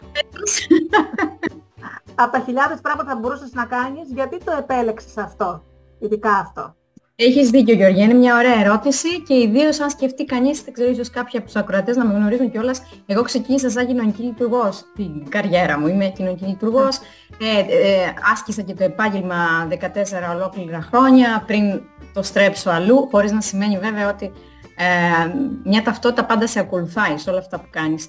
Αλλά τι γίνεται, άμα κάτι δεν σε απασχολεί προσωπικά, συνήθως δεν εντρυφείς αυτό και δεν γίνεσαι καλός αυτό. Okay. Οπότε και έχω και εγώ τη δική μου ιστορία ήδη από την εφηβεία μου με τις δυσκολίες στη, στο κύκλο μου, στην περίοδό μου. Έτσι, τις αμινόριες, τις δυσμινόριες, το, ε, την ακμή, το προεμινορησιακό σύνδρομο, όλα αυτά αποφυλόταν αρχικά σε ένα σύνδρομο των πολιτιστικών ονθικών, μετά δεν υπήρχε το σύνδρομο αλλά υπήρχε η εικόνα και βέβαια για πάρα πολλά χρόνια μέχρι μέχρι, δεν θυμάμαι ποια ηλικία, αλλά ήμουνα στα 30, 30 κάτι, ε, ακολουθούσα τη, μόνο την ιατρική οδό, που σημαίνει, τότε τουλάχιστον δεν ξέρω τώρα αν έχει βρεθεί, από όσο έχω υπόψη μου όχι, κάποια άλλη πρόταση, ε, αντισυλλήψη και ορμόνες. Και γινόταν ένας φαύλος κύκλος θεραπείων, το βάζω μέσα εισαγωγικά και θα εξηγήσω γιατί, και μετά υποτροπών και ξανά αγωγής για ένα χρόνο και μετά υποτροπή, το οποίο κάποια στιγμή με κούρασε και είπα μπάστα, κατάλαβα σε μια ηλικία πλέον άνω των 30 ότι δεν μου δίνει λύση. Και εκείνη που άρχισα να ψάχνω και να καταλαβαίνω και τι σήμαιναν κάποιες θεραπείες, άρα πο- εγώ προς τα πού μπορώ να το ψάξω, υπάρχει κάτι άλλο που μπορώ να κάνω, άμα από αυτή την πλευρά δεν βρίσκω λύση προς τα πού μπορώ να πάω; Ή όλα μαζί, μπορώ να συνδυάσω την ιατρική πράξη με τα εναλλακτικά για να έχω καλύτερα αποτελέσματα και να αισθάνομαι καλύτερα και να μην πονάω, να μην έχω τις αμινόριες, να μην αισθάνομαι σαν εχθρικό το σώμα μου και ξένη την περίοδό μου; Γιατί για μένα αυτό υπήρξε μεγάλο τραύμα. Θέλω να το μοιραστώ αυτό και γι' αυτό και ασχολήθηκα κάποια στιγμή πολύ σοβαρά Ναι. και έκανα και ταξίδια όχι μόνο από Κρήτη, κατάγομαι από Κρήτη, στην Αθήνα για να μάθω καινούργια πράγματα, αλλά και από Ελλάδα σε άλλες χώρες του εξωτερικού, όσο έμενα ακόμα Ελλάδα. Ε, για μένα ήταν μεγάλο πλήγμα το ότι δεν μπορούσα να νιώσω καλά με το σώμα μου όταν είχα την περίοδο μου. Έτσι. Αυτό- Ο πόνος και όταν έπρεπε να πιω δύο-δύο τα χάπια για να μπορέσω να πάω στη δουλειά μου. Η ποιότητα τη λεπτή ζωής μου ένιωθα ότι βαλότανε με την περίοδό μου και έλεγα είναι άδικο γιατί είναι κομμάτι της φύσης μου, γιατί να το νιώθω τόσο ξένο με μένα. Ναι. Και εκεί είναι που μπήκα βαθύτερα για να καταλάβω, α, να με βοηθήσω και βέβαια κάποια στιγμή να ξεφορτωθώ και τα χάπια και τον πόνο, έτσι, όλα με φυσικούς μεθόδους ε, και, τις, ε, και τις πολυγιστικές και όλα αυτά. Κάτι που δεν το περίμενα. Να είμαι ειλικρινής, όταν συνέβη και αυτό σε μια ηλικία πλέον 30 κάτι, λέω δεν είναι δυνατόν ότι τελικά δεν θα με συνοδεύει αυτός σε όλη μου την γόνιμη ζωή. Δεν μπορούσα να το πιστέψω. Και όμως υπάρχουν ε, τρόποι. Ναι. Υπάρχουν τρόποι να, να νιώσει, όχι απλά να νιώσει κάποιος καλύτερα, να συμφιλειωθεί με την ίδια την, α, το womanhood, όπως το λένε οι Άγγλοι, δηλαδή το γεγονός ότι είσαι Ναι. γυναίκα και ότι είσαι διαφορετική από ένα ανδρικό σώμα, διαφορετική από τους άντρες και ότι μπορείς να κάνεις διαφορετικά πράγματα και ότι χρειάζεται να κάνεις διαφορετικά πράγματα, έτσι. Δεν χρειάζεται να κάνεις τι πράγματα που κάνουν οι άντρες, ιδίως τις ημέρες που υ- υπάρχει αυτή η, η διαφορετική φάση στη ζωή σου. Ναι. Ε, ξέρεις τώρα, ε, λες, θίγεις ένα πολύ μεγάλο θέμα, ότι σε όλη μας τη ζωή οι γυναίκες αυτές τις μέρες ε, αισθανόμαστε σχεδόν αποκλεισμένες από πάρα πολλά πράγματα και μην ξεχνάμε ότι τα παλιά τα χρόνια, όταν ε, μια κοπέλα είχε αυτές τις μέρες, ε, ξέρω ότι σε κάποιους πολιτισμούς ακόμα και την αποκλείαν από το χωριό, τη βάζανε να κάθεται σε ένα ε, καλύβι μόνη της, ε, θεωρούσαν την έμενε ορίσει βρωμιά, πράγμα που δυστυχώς πέρασε και στην εμ, θρησκεία, θέλω να πω ότι ο φόβος για την έμενε ορίσει δεν- ήταν αιώνες πριν, δεν είναι, δεν είναι μόνο αυτό. Οπότε Μμ. σε, ε, υπάρχει μια θρησκοληψία που απαγορεύει στις γυναίκες ακόμα και να μπαίνουν στην εκκλησία όταν είναι στα στις μέρες, πράγμα το οποίο που εγώ ποτέ μου δεν, δεν κατάλαβα γιατί πρέπει να γίνεται. Ο Θεός μας το έδωσε αυτό για να γινόμαστε μητέρες, είναι η φύση μας τέτοια. Αλλά κάποιες έχουν προβλήματα καλλιόπημα, έτσι, δηλαδή προσωπικά εγώ δηλαδή είχα 9 ημέρες και είχα κατάσχετη μοραγία. Είχα διαρκώς μα- αιματοκρίτη πάρα πολύ χαμηλό. Δεν βρέθηκε ένας άνθρωπος, ας πούμε, αν σε γνώριζε πιο πριν, να μου δώσεις μια λύση σε αυτό το θέμα. Ναι, γιατί ξαναλέω, ε, και προς Θεού να μην παρεξηγηθούμε, η κουβέντα μας εδώ δεν έχει τίποτα να κάνει με εναντίον της ιατρικής. Αντίθετα, η ιατρική πράξη είναι ιερή για εμένα, αλλά η γυναίκα μπορεί μέσα, α, μαθαίνοντας πράγματα για τον εαυτό της, για το σώμα της, να ε, αυτοφροντίσει η ίδια το σώμα της και να αυτοθεραπεύσει η ίδια το σώμα της μαζί με όλη την βοήθεια της ιατρικής πράξης. Μπορεί και κάποια στιγμή να την έχει πλέον και ανάγκη, κατάλαβες; Ναι, ναι. Ε, αυ- αυτή είναι η θέση μου και προς Θεού δεν είμαι εναντίον της ιατρικής, να μην Όχι, παρεξηγηθούμε. παιδιά, δεν καταργούμε την ιατρική καθόλου. Αντίθετα, αντίθετα, πολλές από τις σπουδές μου έχουν επιστημονική βάση, βασίζονται ακριβώς ε, στην ανατομία και τη φυσιολογία, έτσι, για να μπορέσουμε να κατανοήσουμε τον κύκλο και να βοηθήσουμε τις γυναίκες. Οπότε πιο πολύ ο ρόλος μου είναι στο να συνοδεύσω μια γυναίκα, όπως λες, αυτό που είπες πριν, να τη συνοδεύσω σε μια δυσκολία που μπορεί να είναι από το, το να κατανοήσει τι της γίνεται σαν γυναίκα μέχρι το να αποδεχτεί τις διαδικασίες και το σώμα της, ε, να, ίσως και να καταλάβει από πού προέρχεται όλη η δυσκολία της και να το αλλάξει αυτό, γιατί μπορούν να αλλάξουν τα πράγματα. Ωραία. Λοιπόν, τώρα βέβαια, εγώ ε, κρατιέμαι τόση ώρα να με συ- θέλω να σε ρωτήσω οπωσδήποτε κάτι. Ε, πώς δουλεύεις με τις γυναίκες και τι Μμ. είναι διαφορετικό που ας πούμε στη χώρα μας; Δηλαδή, ποιες μ, μεθόδους ε, εφαρμόζεις, γιατί σίγουρα τώρα εγώ ακούω πράγματα τα οποία δεν τα έχω ξανακούσει. Σίγουρα θα υπάρχουν μέθοδοι και ολιστικές προσεγγίσεις που ε, προσεγγίζεις το θέμα διαφορετικά, έτσι. Ποια είναι αυτά τα προγράμματα, τι διαφορετικό δηλαδή, τι προσέγγιση είναι αυτή; Ναι. Ε, οι δύο βασικοί μου πυλώνες, τρεις μάλλον βασικούς πυλώνες που έχω, ε, είναι η... Ε, έχει ακριβώς να κάνει με αυτές τις σπουδές που σου είπα ότι δεν βρήκα και στην Ελλάδα. Ε, η, ο πρώτος και βασικότερος πυλώνας είναι η παρακολούθηση ουσιαστικά του κύκλου της γυναίκας και αυτό γίνεται μέσα από τη μέθοδο, η, όπως τις ονομάζουμε, fertility awareness είναι ο όρος στα αγγλικά, αλλά στα ελληνικά θα μπορούσαμε να δώσουμε ένα τίτλο «Φυσική μέθοδη ρύθμισης της γονιμότητας». Είναι και ένας άλλος τίτλος που χρησιμοποιούμε εδώ στην Ιταλία. Έτσι, φυσική μέθοδη ρύθμισης της γονιμότητας και εγώ συγκεκριμένα έχω εκπαιδευτεί στη συμπτωθερμική μέθοδο, τη μέθοδο Ρότσερ, του γιατρού Ρότσερ, που ήταν Αυστριακός. Εκεί τι κάνει λοιπόν η γυναίκα, μαθαίνω τις, διδα... τις γυναίκες, διδάσκω τις γυναίκες πώς να παρατηρούν τα φυσικά σημεία που δείχνουν τη γονιμότητά τους. Δηλαδή τη θερμοκρασία τους, την τραχυλική τους βλένα. Ε, γιατί συνήθως εμείς οι γυναίκες παρατηρούμε αυτά που ονομάζουμε τα δευτερεύοντα σημεία γονιμότητας. Που έχει να κάνει ο πόνος στην κοιλιά, έτσι το τράβημα που μπορεί να νιώσουμε και λέμε «Α, η ορυξία μάλλον είναι αυτή» ή το πρίξιμο στο στήθος, που μπορεί όμως να μην το έχει και απαραίτητα μια γυναίκα αν δεν έχει το προεμινορυσιακό σύνδρομο. Αυτά είναι τα δευτερεύοντα συμπτώματα. Εμείς επικεντρωνόμαστε στα κυρίως ε, συμπτώματα, σημεία της γονιμότητας που είναι κατεξοχήν η θερμοκρασία και η τραχυϊκή βλένη, όπως επίσης και η αυτοπαρατήρηση της, ε, του τραχύλου. Μπορεί η γυναίκα, ιδίως αν είναι μετά από κάποια ηλικία, ε, θεωρείται εξίσου σημαντική η αυτοπαρατήρηση του τραχύλου της. Πραγματικά η γυναίκα έρχεται πολύ κοντά, όπως καταλαβαίνεις, Γεωργία, με το σώμα της. Ναι. Ε, επαφή, αλλά και είναι, να σου το πω αλλιώς, σηκωνόμαστε κάθε πρωί και το πρώτο πράγμα που κάνουμε μόλις ανοίγουμε τα μάτια μας τι είναι, πηγαίνουμε στο μπάνιο, πλένουμε το πρόσωπό μας και κοιτάζουμε τον εαυτό μας στον καθρέφτη ε, και αναγνωρίζουμε την ταυτότητά μας, την ύπαρξή μας μέσα από το πώς μοιάζει το πρόσωπό μας. Ναι. Και μέσα παίρνουμε ένα τόσο σημαντικό όργανο, ε, ε, τη μήτρα μας, που ποτέ δεν την έχουμε βέβαια δει, και δεν ξέρουμε καν ούτε πώς μοιάζει αυτό, ούτε το τι μας χρειάζεται κατ' επέκταση, ούτε του πώς λειτουργεί. Ε, για μένα είναι ο άλλος μας καθρέφτης. Το να μπορούμε να παρατηρήσουμε μέρα με τη μέρα του πώς είναι ο κύκλος μας. Και πραγματικά είναι ο άλλος μας καθρέφτης, γιατί αν μάθει μια γυναίκα να τον διαβάζει αυτό τον καθρέφτη, μπορεί να εξηγήσει γιατί σήμερα μοιάζω πιο όμορφη, γιατί σήμερα το δέρμα μου είναι πιο στρωτό και τα μαλλιά μου χτενίζονται καλύτερα, γιατί σήμερα νιώθω πιο ήρεμη ενώ άλλες μέρες νιώθω σε μεγαλύτερη ένταση και πιο επιθετική ίσως, ε, γιατί οι ώρες αλλάζουν και ανάλογα με τη φάση του κύκλου ε, ε, νιώθουμε και διαφορετικές. Τώρα δεν μιλάω για τα συμβάντα που μπορεί να συμβούν και να επιφέρουν συναισθήματα. το πράγμα, καταλαβαίνω, ναι, ναι. Νορμάλ καταστάσεις έτσι που βλέπουμε ότι και το πρόσωπό μου είναι διαφορετικό σήμερα και η διάθεσή μου είναι διαφορετική και παρατηρώντας λοιπόν μια γυναίκα από κοντά το σώμα της και τον κύκλο της μπορεί να καταλάβει το όλον της, κατάλαβες; Και γιατί είμαι έτσι συναισθηματικά και γιατί μίλησα τόσο απότομα στο σύντροφό μου, ενώ τον αγαπάω πολύ, αλλά γιατί ήμουν τόσο απότομη; Πραγματικά είναι ένα εργαλείο που φέρνει σε επαφή άμεση τη γυναίκα με τη φύση της και την πραγματική της ύπαρξη.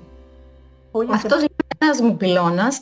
Ο άλλος μου πυλώνας είναι η ίδια η φυσική φροντίδα του σώματος, που κατεξοχήν, αλλά δεν είναι το μόνο εργαλείο, απλά τώρα δεν έχουμε το χρόνο για να αφαιρθώ σε όλα, επικεντρώνεται στο self-care, στο massage, το abdominal massage. Κάποιες γυναίκες στην Ελλάδα το γνωρίζουν σαν massage της μήτρας, αλλά δεν είναι ένα απλό massage της μήτρας, είναι abdominal massage που σημαίνει ότι αφοράει όλη την κοιλιακή περιοχή. Οπότε βελτιώνει και ε, τη λειτουργία όλων των οργάνων και των συστημάτων που υπάρχουν μέσα στην κοιλιά. Ναι. Πολύ σημαντικό και βεβαίως και το αναπαραγωγικό σύστημα κατ' επέκταση, έτσι φέρνοντας πιο πολύ αίμα μέσα στη μήτρα, ε, κυκλοφορώντας καλύτερα το λεμφικό σύστημα, το νευρικό επίσης σύστημα, η ενέργεια, βοηθάμε όλα τα όργανα που υπάρχουν μέσα στην κοιλιά να λειτουργούν καλύτερα. Και ο τρίτος μου πυλώνας που πάει πιο πολύ στο ψυχοσυναισθηματικό επίπεδο μετά, ε, είναι η μέθοδος του Dream Birth, που είναι μια μέθοδος που αναπτύχθηκε στη Νέα Υόρκη, κατεξοχήν από ΜΕΣ και συνοδούς μητρότητας, όπως ονομάζονται, οι δούλες, το εξωτερικό της πόλης ήταν δούλες. Ε; Δεν το έχω ξανακούσει αυτό.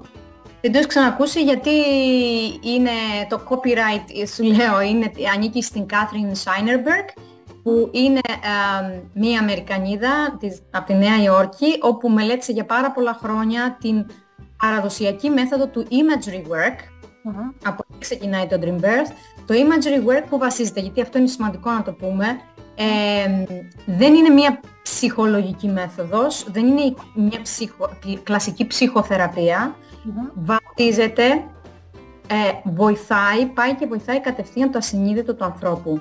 Και πού βασίζεται, βασίζεται στο γεγονός ότι οι εικόνες που βλέπουμε στον ύπνο μας, τα όνειρά μας δηλαδή, και στο, ύπνο, και στο ξύπνο μας όμως, έτσι δηλαδή εγώ σου λέω μια λέξη, τη λέξη πόλεμος, εσύ αμέσως στο μυαλό σου φέρνεις εικόνες. Όταν ακούς τη λέξη πόλεμος, ε, καταλαβαίνεις, η αντίληψή σου γίνεται σε εικόνες. Σου λέει κάποιος τη λέξη, ξέρω εγώ, ε, γαριδό μακα, μακαρονάδα, πώς τη λένε, και στο μυαλό σου, ναι. έτσι παίρνεις εικόνες. Ε, αυτή λοιπόν η μέθοδος βασίζεται εκεί, στο ότι το, η νόησή μας ε, φέρνει εικόνες από το ασυνείδητο. Δουλεύουμε λοιπόν με αυτές τις εικόνες για να γνωρίσουμε πρώτα απ' όλα και να καθαρίσουμε στην πορεία το ασυνείδητο, να δημιουργήσουμε νέες εικόνες, γιατί πρέπει να πω Γεωργία, τα έχω μελετήσει αυτά πολλά χρόνια, τα τελευταία χρόνια, ε, το ασυνείδητό μας είναι σαν ένα ε, παιδί, για να μην πω χαζό, ε, γιατί μπορεί να ακουστεί βαρύ, το ασυνείδητό μας είναι ακριβώς ένα μικρό ακόμα παιδί που δεν έχει τις εμπειρίες της ζωής. Στο μικρό παιδί, ό,τι του δώσεις, ό,τι τροφή του δώσεις, ό,τι ενημέρωση του δώσεις, το παίρνει σαν θέσφατο χωρίς να τα αφισβητεί. Άρα κάτι που κάνει το μυαλό μας. Το μυαλό μπορεί να εφησβητήσει, να ζυγίσει έτσι θετικά και αρνητικά. Το ασυνείδητο δεν έχει αυτή την ιδιότητα. Ό,τι του βάλει σαν πληροφορία το παίρνει σαν να είναι δεδομένο. Σαφώς. Σαφώς. Έτσι. Γι' αυτό ακριβώς και δημιουργούνται τα ψυχοσυναισθηματικά μας προβλήματα που λέμε ανάγονται στην παιδική ηλικία. Γιατί το παιδί έχει ρουφήξει ό,τι πήρε από το οικογενειακό σύστημα, που πολλές φορές το παίρνει μη φιλτραρισμένο γιατί δεν έχει την εμπειρία της ζωής. Πολλές φορές δεν του έχουν εξηγήσει καν τι είναι, άρα κάνει τις δικές του ερμηνείες στο καημένο. Και εμείς μεγαλώνουμε με τραύματα και τα κουβαλάμε σε όλη τη ζωή. Ερχόμαστε λοιπόν να δουλέψουμε με το ασυνείδητο μέσα από ένα πάρα πολύ απαλό και ευγενικό εργαλείο που είναι το Dream Birth. Δεν είναι μια μέθοδος παρεμβατική. Έτσι. Αντίθετα είναι μια μέθοδος που παραπέμπει πολύ στο παραμύθι και στην θεραπευτική διαδικασία του παραμυθιού και γι' αυτό ίσως μου άρεσε και τόσο πολύ όταν η ίδια τη δοκίμασα πρώτα και είδα το αποτέλεσμά της και το Dream Birth, το λέει και η λέξη, που βασίζεται στο imagery αναπτύχθηκε από μια ομάδα με, σε, σε συνοδεία με την Κάθριν Σάινερμπεργκ ε, από μια ομάδα μεών και δούλων στην δουλών, ε, η συνοδή μητρότητας, όπως το ονομάζουμε εμείς στην Ελλάδα, γιατί μάλλον δεν μας αρέσει ο όρος, αλλά οι ξένοι που δεν ξέρουν τι ακριβώς σημαίνει δούλα, χρησιμοποιούν αυτό τον όρο. Ε, ε, αναπτύχθηκε λοιπόν και αφορά, βοηθάει τις γυναίκες τόσο στη φάση που προετοιμάζονται να γίνονται μητέρες πριν της σύλληψης, Ξεκινάμε λοιπόν να προετοιμάζουμε τη μητρότητα πριν τη σύλληψη και για να βοηθήσουμε να διευκολύνουμε τη σύλληψη αν υπάρχουν δυσκολίες. Βοηθάει τη γυναίκα στη διάρκεια της εγκυμοσύνης, βοηθώντας τη με τους φόβους της, α, μην τυχόν και αποβάλλω, πως το παιδί δεν είναι καλά, να έρθει σε επαφή με το ίδιο το παιδί που είναι μέσα στη μήτρα πριν ακόμα ε, έρθει στον κόσμο. Βοηθάει επίσης για ένα καλό τοκετό και στη λοχεία. Άρα σε όλες αυτές τις φάσεις. Πολύ ωραία.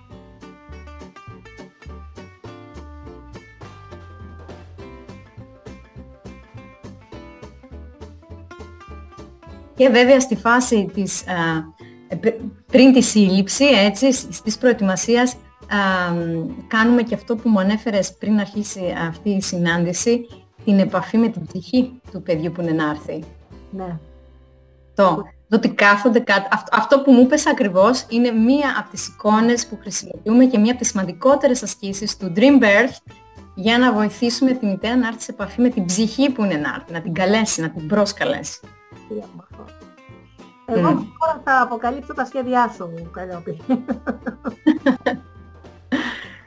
λοιπόν, μας ετοιμάζεις κάτι πολύ πρωτοποριακό, ένα καφέ, γιατί όλα αυτά καταλαβαίνεις ότι δεν μπορεί μια γυναίκα να τα αφομοιώσει μέσα σε ένα βίντεο 30 λεπτών, ας πούμε, έτσι. Ε, μπορεί να θέλει να σου κάνει κάποια μια προσωπική ερώτηση, ε, να έχει, την... να έχει απορίες και από ό,τι έμαθα, ετοιμάζεις ένα φερτίγητη καφέ, σωστά; Ναι, ναι.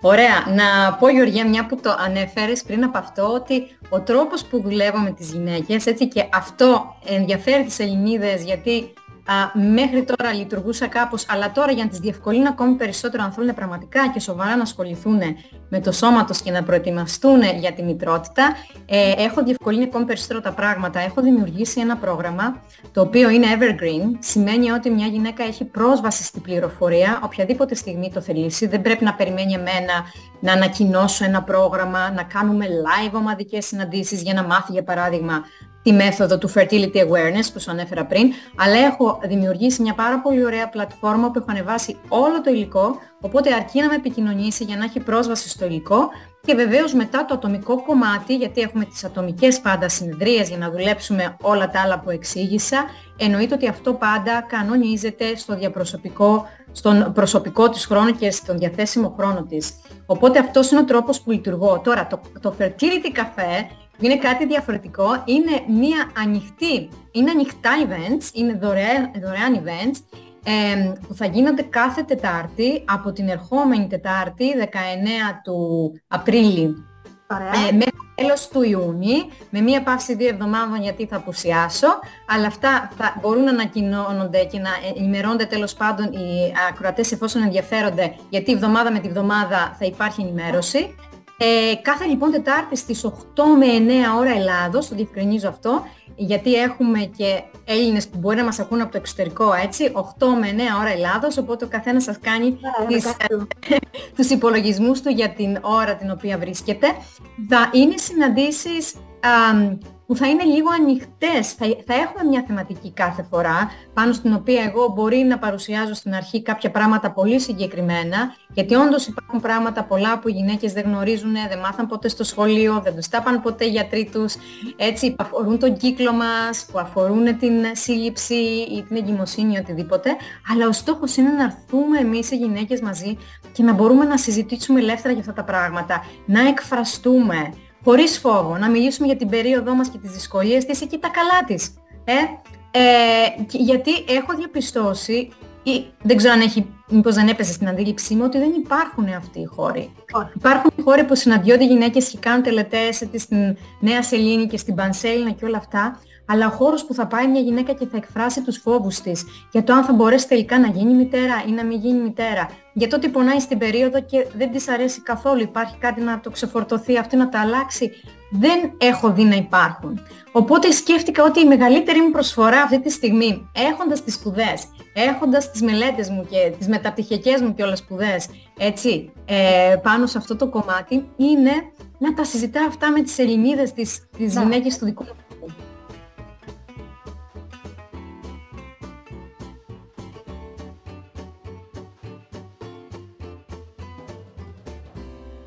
Ε, να πω ότι κάθε φορά θα έχουμε μια θεματική και ότι τον Ιούνιο, ε, από όλα από τις 10 Μαΐου και μετά, έτσι, θα έχω καλεσμένους επίσης ομιλητές, οι οποίοι με, ναι βεβαίως, επαγγελματίες που με έμμεσο ή με άμεσο τρόπο σχετίζονται με τα ζητήματα της γονιμότητας, υπογονιμότητας, όλα τα γυναικεία τέλος πάντων θέματα, έτσι και αυτό είναι πολύ καλό γιατί ο καθένας στη δική του πλευρά θα μπορεί να προσεγγίσει το θέμα και να δώσει στις ακροάτριές μας τι είναι αυτό που μπορεί επιπλέον να μου λείπει. OK, okay, μπορεί να φροντίζω το σώμα μου και να είναι καλή η διατροφή μου, αλλά μήπως μου λείπει και κάτι.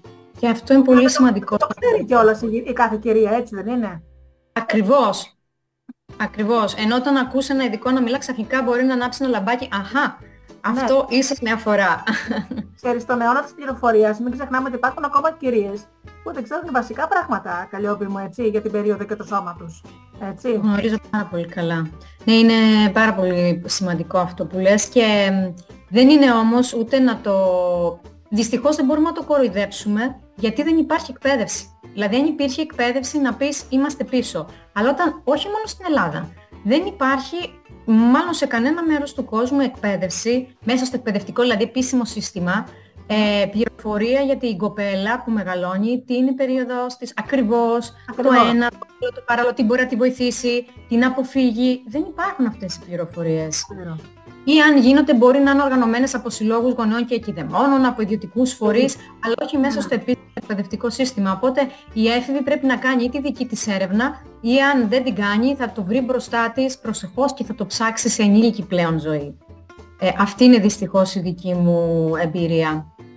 Ε, ναι. Οπότε το fertility café έχει αυτή την έννοια του να βρεθούμε και να χουχουλιάσουμε με ένα καφέ ή με ένα τσάι εμείς οι γυναίκες, γι' αυτό και το ονόμασα fertility café. Έτσι. Ε, είναι βέβαια διαδικτυακό, δεν έχουμε την πολυτέλεια γιατί βρίσκομαι στην Ιταλία και οι περισσότεροι στην Ελλάδα, αλλά θα χαρώ πάρα πολύ να δημιουργηθεί αυτός ο χώρος για μας τις γυναίκες. Ε, και να, ε, πες μου ξανά. Να πούμε ότι δυστυχώς τα νέα κορίτσια, έφηβες, ε, δεν ξέρεις από πού θα πάρουν την πληροφορία και αν θα την πάρουν λάθος και ξέρεις πάρα πολύ καλά ότι υπάρχουν ανεπιθύμητες εγκυμοσύνες σε ηλικία που το σώμα ακόμα σχηματίζεται. Δεν ξέρω αν είναι καλό ή κακό. Τα κορίτσια σήμερα έχουν σεξουαλικές επαφές στην εφηβεία τους. Δεν τους έχει μιλήσει κανένας και ξαφνικά, ξέρεις, βρίσκονται σε δύσκολη θέση. Και το κακό είναι με το ίντερνετ. Υπάρχει το καλό και το κακό. Μπορεί να βρεις μια επιστημονική πληροφορία, μπορεί όπως να βρεις κάτι που δεν ισχύει. Δεν ξέρεις το παιδί σου ποια πληροφορία θα προσεγγίσει και τι θα καταλάβει λάθος το κορίτσι. Με αποτέλεσμα αυτό να το δημιουργήσει άλλα προβλήματα στην υγεία του, έτσι δεν είναι; Ακριβώς. Ε, δεν ξέρω βέβαια, Γεωργία, τι χρόνο έχουμε να ανοίξουμε και αυτό το θέμα, αλλά η ενασχόληση με τις εφήβους είναι ένας απότερος στόχος μου και μάλιστα όπως λες μέσα από το εκπαιδευτικό σύστημα, να έρχεται δηλαδή η εκπαίδευση μέσα εκεί, γιατί κακά τα ψέματα το εκπαιδευτικό σύστημα είναι το αποδεκτό από το παιδί, έτσι. Πιο δύσκολο θα έρθει να σε βρει έξω αν κάνεις ένα σεμινάριο, ενώ αν είναι μια πληροφορία που του έρχεται μέσα στο εκπαιδευτικό του σύστημα, είναι εκεί παρόν για να το πάρει.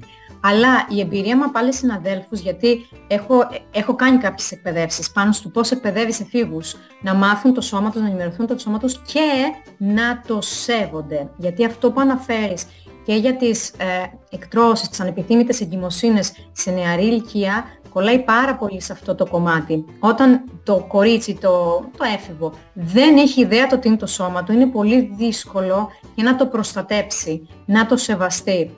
Θα ναι. πέσει πιο εύκολα στην παγίδα επειδή μου το ζητάει το αγόρι και δεν θέλω να τον χάσω. Θα το κάνει κλασικό αυτό, δεν είναι, είναι η ναι. κλασική ατάκα. Α, όταν όμως αυτό που σε, ε, μοιράζονται μαζί μας οι συνάδελφοι που κάνουν εκπαιδεύσεις σε άλλες χώρες όπως η Ελβετία για παράδειγμα, έτσι, η Σουηδία, ε, που είναι λίγο πιο οργανωμένες στις εκπαιδεύσεις, ε, και στην Ιταλία έχουμε ομάδες ε, εφήβων και ε, στην προεφηβεία και στην εφηβεία και μετεφηβεία που ακριβώς γίνεται αυτή η ενημέρωση και το feedback που παίρνουμε από τις νεαρές κοπέλες που εκπαιδεύονται είναι ότι, ξέρεις κάτι, εγώ σε σχέση με τις φίλες μου έμαθα του πώς να λέω όχι. Έμαθα του πώς να λέω ή όχι ή ξέρεις κάτι, θα πάρουμε προφυλάξεις ή οτιδήποτε. Πώς να φροντίσω το σώμα μου, πώς να μην κολλήσω με τα διδόμενα νοσήματα Σωστά. Ένα, άλλο τεράστιο πρόβλημα, μια άλλη τεράστια μάστιγα, έτσι. Ε, οπότε, ναι, σίγουρα τα πάντα χρειάζεται να ξεκινήσουν ε, από μικρότερες ηλικίες. Ναι. Αλλά νομίζω ότι σε όποια ηλικία γεννάνε η γυναίκα, οποιαδήποτε στιγμή μπορεί να το πιάσει και να μάθει καλύτερα το σώμα της και να το φροντίσει και να το σεβαστεί ε, και να το αγαπήσει πραγματικά. Ναι. Σαν να είναι ένα θείο δώρο, γιατί αυτό, γι' αυτό πρόκειται, έτσι. Ναι, σωστά. Ε, μου θέλω να σε δεσμεύσω, να μας ξανάρθεις, γιατί έχουμε πολλά θέματα να μας λύσεις, να μας πεις. Ε, ευχαριστώ που ήρθες σήμερα και για το Fertility Café. Εγώ θα προσκαλέσω κυρίες ε, που... Ναι, τώρα, Γεωργία, πώς πρέπει να πούμε του πώς μπορεί κάποιος να δηλώσει συμμετοχή σε αυτό το Fertility Café, τώρα το Θα μου το πεις, αλλά θα μου πεις όμως και τα στοιχεία, να τα γράψω και στην περιγραφή του βίντεο. Να Ακριβώς. Να και να Ακριβώς. Να μπορεί να αποστείλει ένα email, να δηλώσει συμμετοχή ή ε, να μπει στην σελίδα facebook που έχω και εκεί μπορεί να αφήσει ένα μήνυμα κτλ. Αλλά αν αφήσει τα στοιχεία για να μην κουράσουμε τώρα, να πω γενικά ότι η ιστοσελίδα μου, αν θέλει κάποιος να πάρει παραπάνω πληροφορίες, είναι fertilityactivation.com, όχι gr.com. Ε, όπως επίσης και το email είναι πολύ απλό, είναι fertilityactivation.gmail.com. Έτσι, αλλά αν δεν μπορεί κάποιος να συγκρατήσει, όπως λες... Ε, θα, το, θα το γράψω εγώ από κάτω, ναι για, να, για προσωπικές ερωτήσεις. Λοιπόν, Ωραία, ναι, βεβαίως. Περιμένουμε πάλι. Θέλω, έχουμε πολλά ζητήματα να λύσουμε εμείς.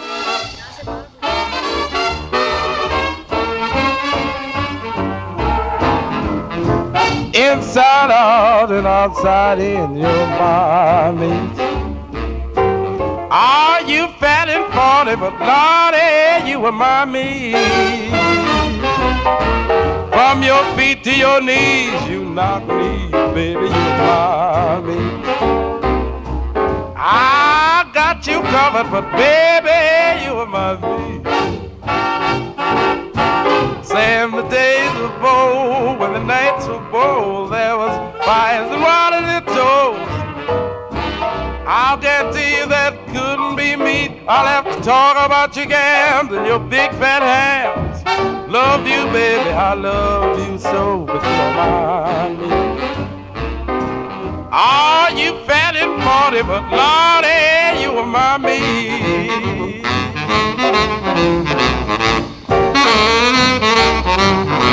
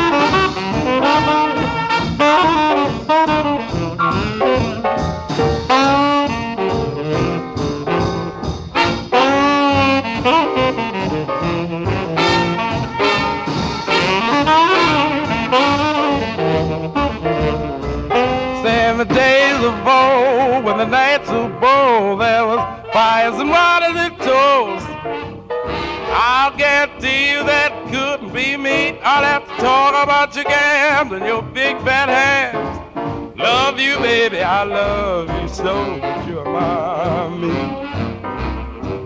Are you fat and forty, but Lordy, you were my me. Take it, you're fat and you're forty, but Lordy, Lordy, look how I meet your mind.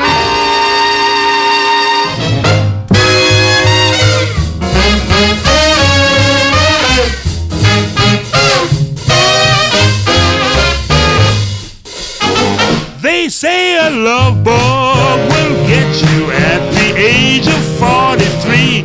I'm not telling my age, but something got a hold of me. I'm just craving some loving in the old fashioned way. Honey, lend an ear and listen to all I have to say. Why don't you haul off and love me one more time? Why don't you squeeze me until I'm turning blind? If you don't cuddle up and love me like I want you to do, I'm going to haul off and die over you. Now, darling, come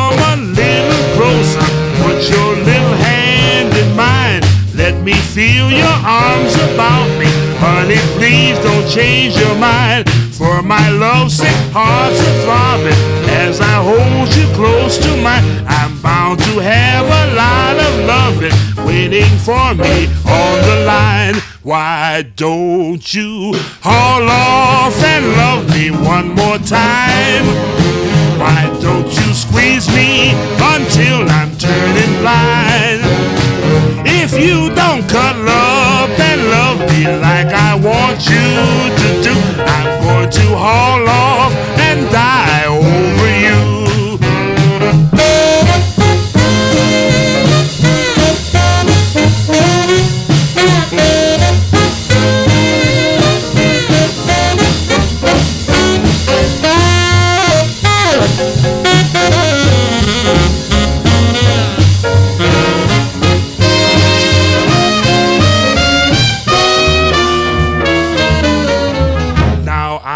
feel your warm lips near me, hear your breath, soft and fine. I can feel the matrimony crawling up and down my spine. I don't believe that love will hurt you, cause it feels so nice and kind. It seems mighty close to heaven when your love is on the line. Why don't you haul off and love me one more time?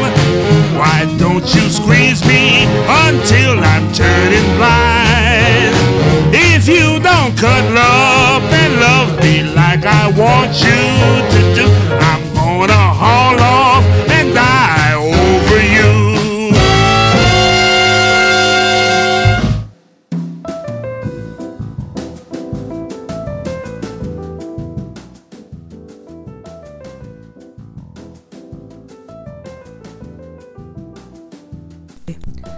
Καταπληκτική η Καλλιόπη Κλόντζα, μας είπε πολύ ενδιαφέροντα πράγματα ε, και για τη γονιμότητα, για τις μέρες αυτές που μπορεί μια κυρία να συλλάβει παιδί με το φυσιολογικό τρόπο. Έχει βοηθήσει πολλές κυρίες. Βέβαια ποτέ δεν παραμερίζουμε τις οδηγίες του γιατρού μας, αλλά είναι μια επιπλέον ε, βοήθεια για τις γυναίκες, για τα ζευγάρια που θέλουν ε, διακαώς να αποκτήσουν ένα παιδάκι. Όπως λοιπόν είπε και η ίδια, η σελίδα της είναι www.fertilityactivation.com και το ε, email της είναι fertilityactivation.gmail.com Το fertility σημαίνει γονιμότητα, οπότε μπορείτε να το κουκλάρετε, πως γράφετε και στα αγγλικά για όσους δεν ξέρετε ε, και εκεί μπορείτε να ζητήσετε βοήθεια. Τετάρτες λοιπόν κάνει το Fertility Cafe. Εκεί μαζεύονται οι κυρίες που θέλουν να ρωτήσουν οτιδήποτε τις αφορά και όπως είπε και η ίδια ε, το Fertility Cafe είναι δωρεάν, δηλαδή η συμμετοχή σας εκεί είναι δωρεάν και δεν έχετε παρά να στείλετε μήνυμα στην ίδια για να ζητήσετε ε, πληροφορίες ε, πώς και τι. Συνεχίζουμε λοιπόν εμείς αφού το θέμα μας είναι η αγάπη στην οικογένεια και να πούμε για την αγάπη στις σχέσεις των ζευγαριών. Για πάμε λίγο.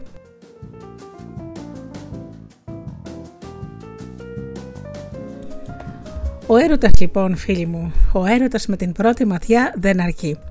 Όσο υπέροχος κι αν είναι, από πολλές απόψεις είναι τυφλός. Πολλά προβλήματα προκύπτουν στις σχέσεις ζευγαριών επειδή οι άνθρωποι έχουν ανίποτες και ανεκπλήρωτες προσδοκίες από τον άλλον και από τη σχέση τους, όπως επίσης και διαφορετικές απόψεις για το τι είναι σωστό και τι λάθος. Για να ευοδοθεί η αγάπη χρειάζεται ο έρωτας από μια δεύτερη ματιά.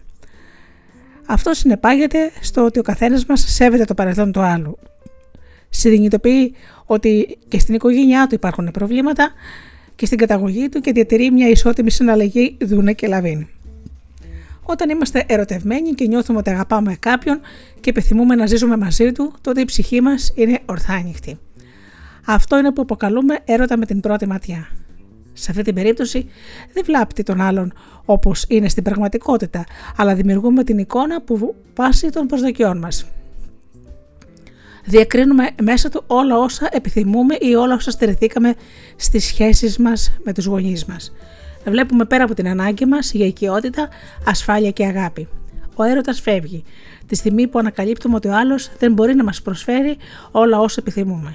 Αυτό που προσδοκούμε από μια σχέση έχει συχνά να κάνει με τις αξίες που έχουμε πάρει από την οικογένεια καταγωγής μας και τις ανεκπλήρωτες ανάγκες που είχαμε ως παιδιά.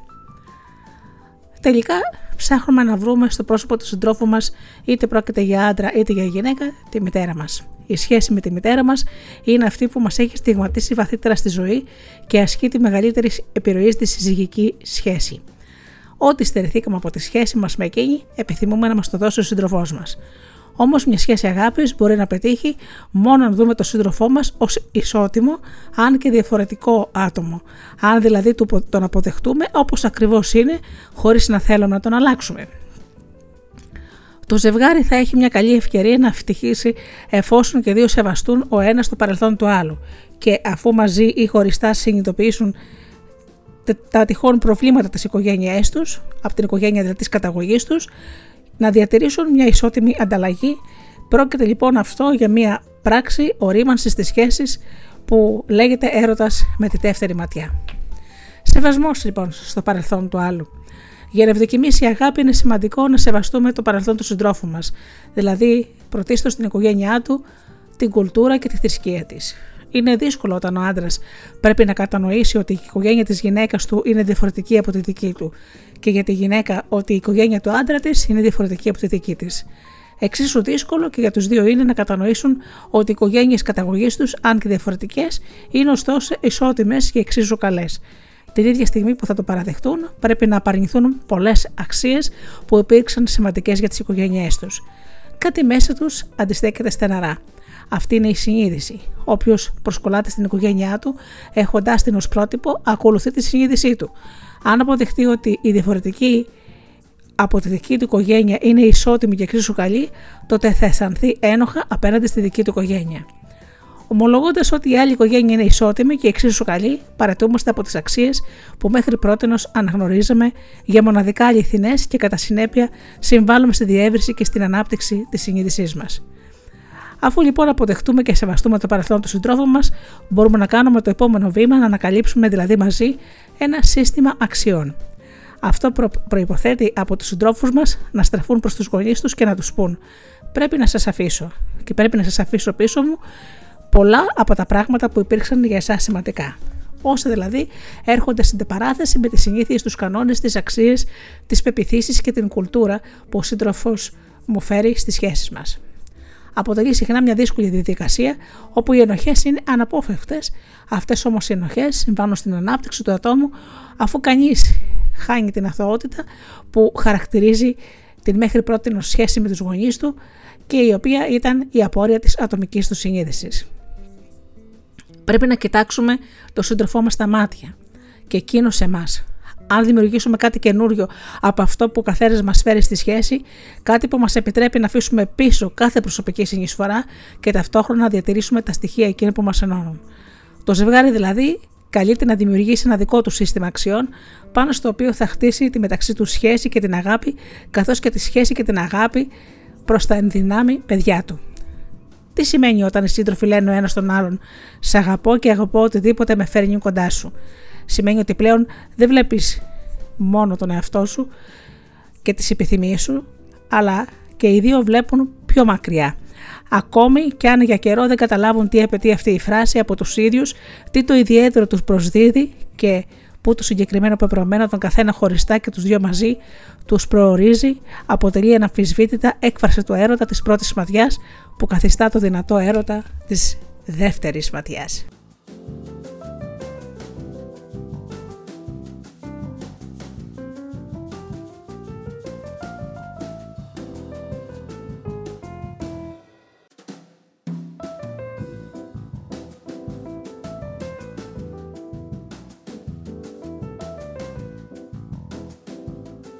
When the music starts, you're ready to go. Round and round like a yo-yo. Come and shake it.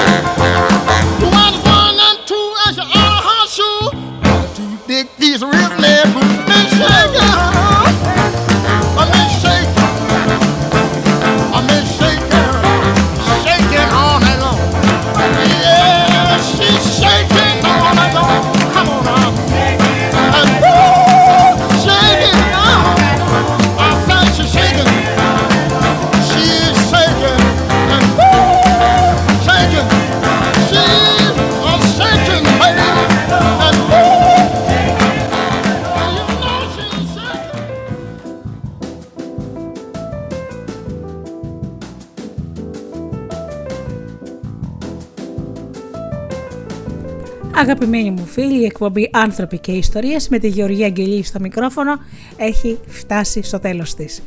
Σήμερα μιλήσαμε για την αγάπη στην οικογένεια και καλέσαμε την πολύτιμη Καλλιόπη Κλόντζα να μας πει για τη γονιμότητα και για τη φύση της γυναίκας.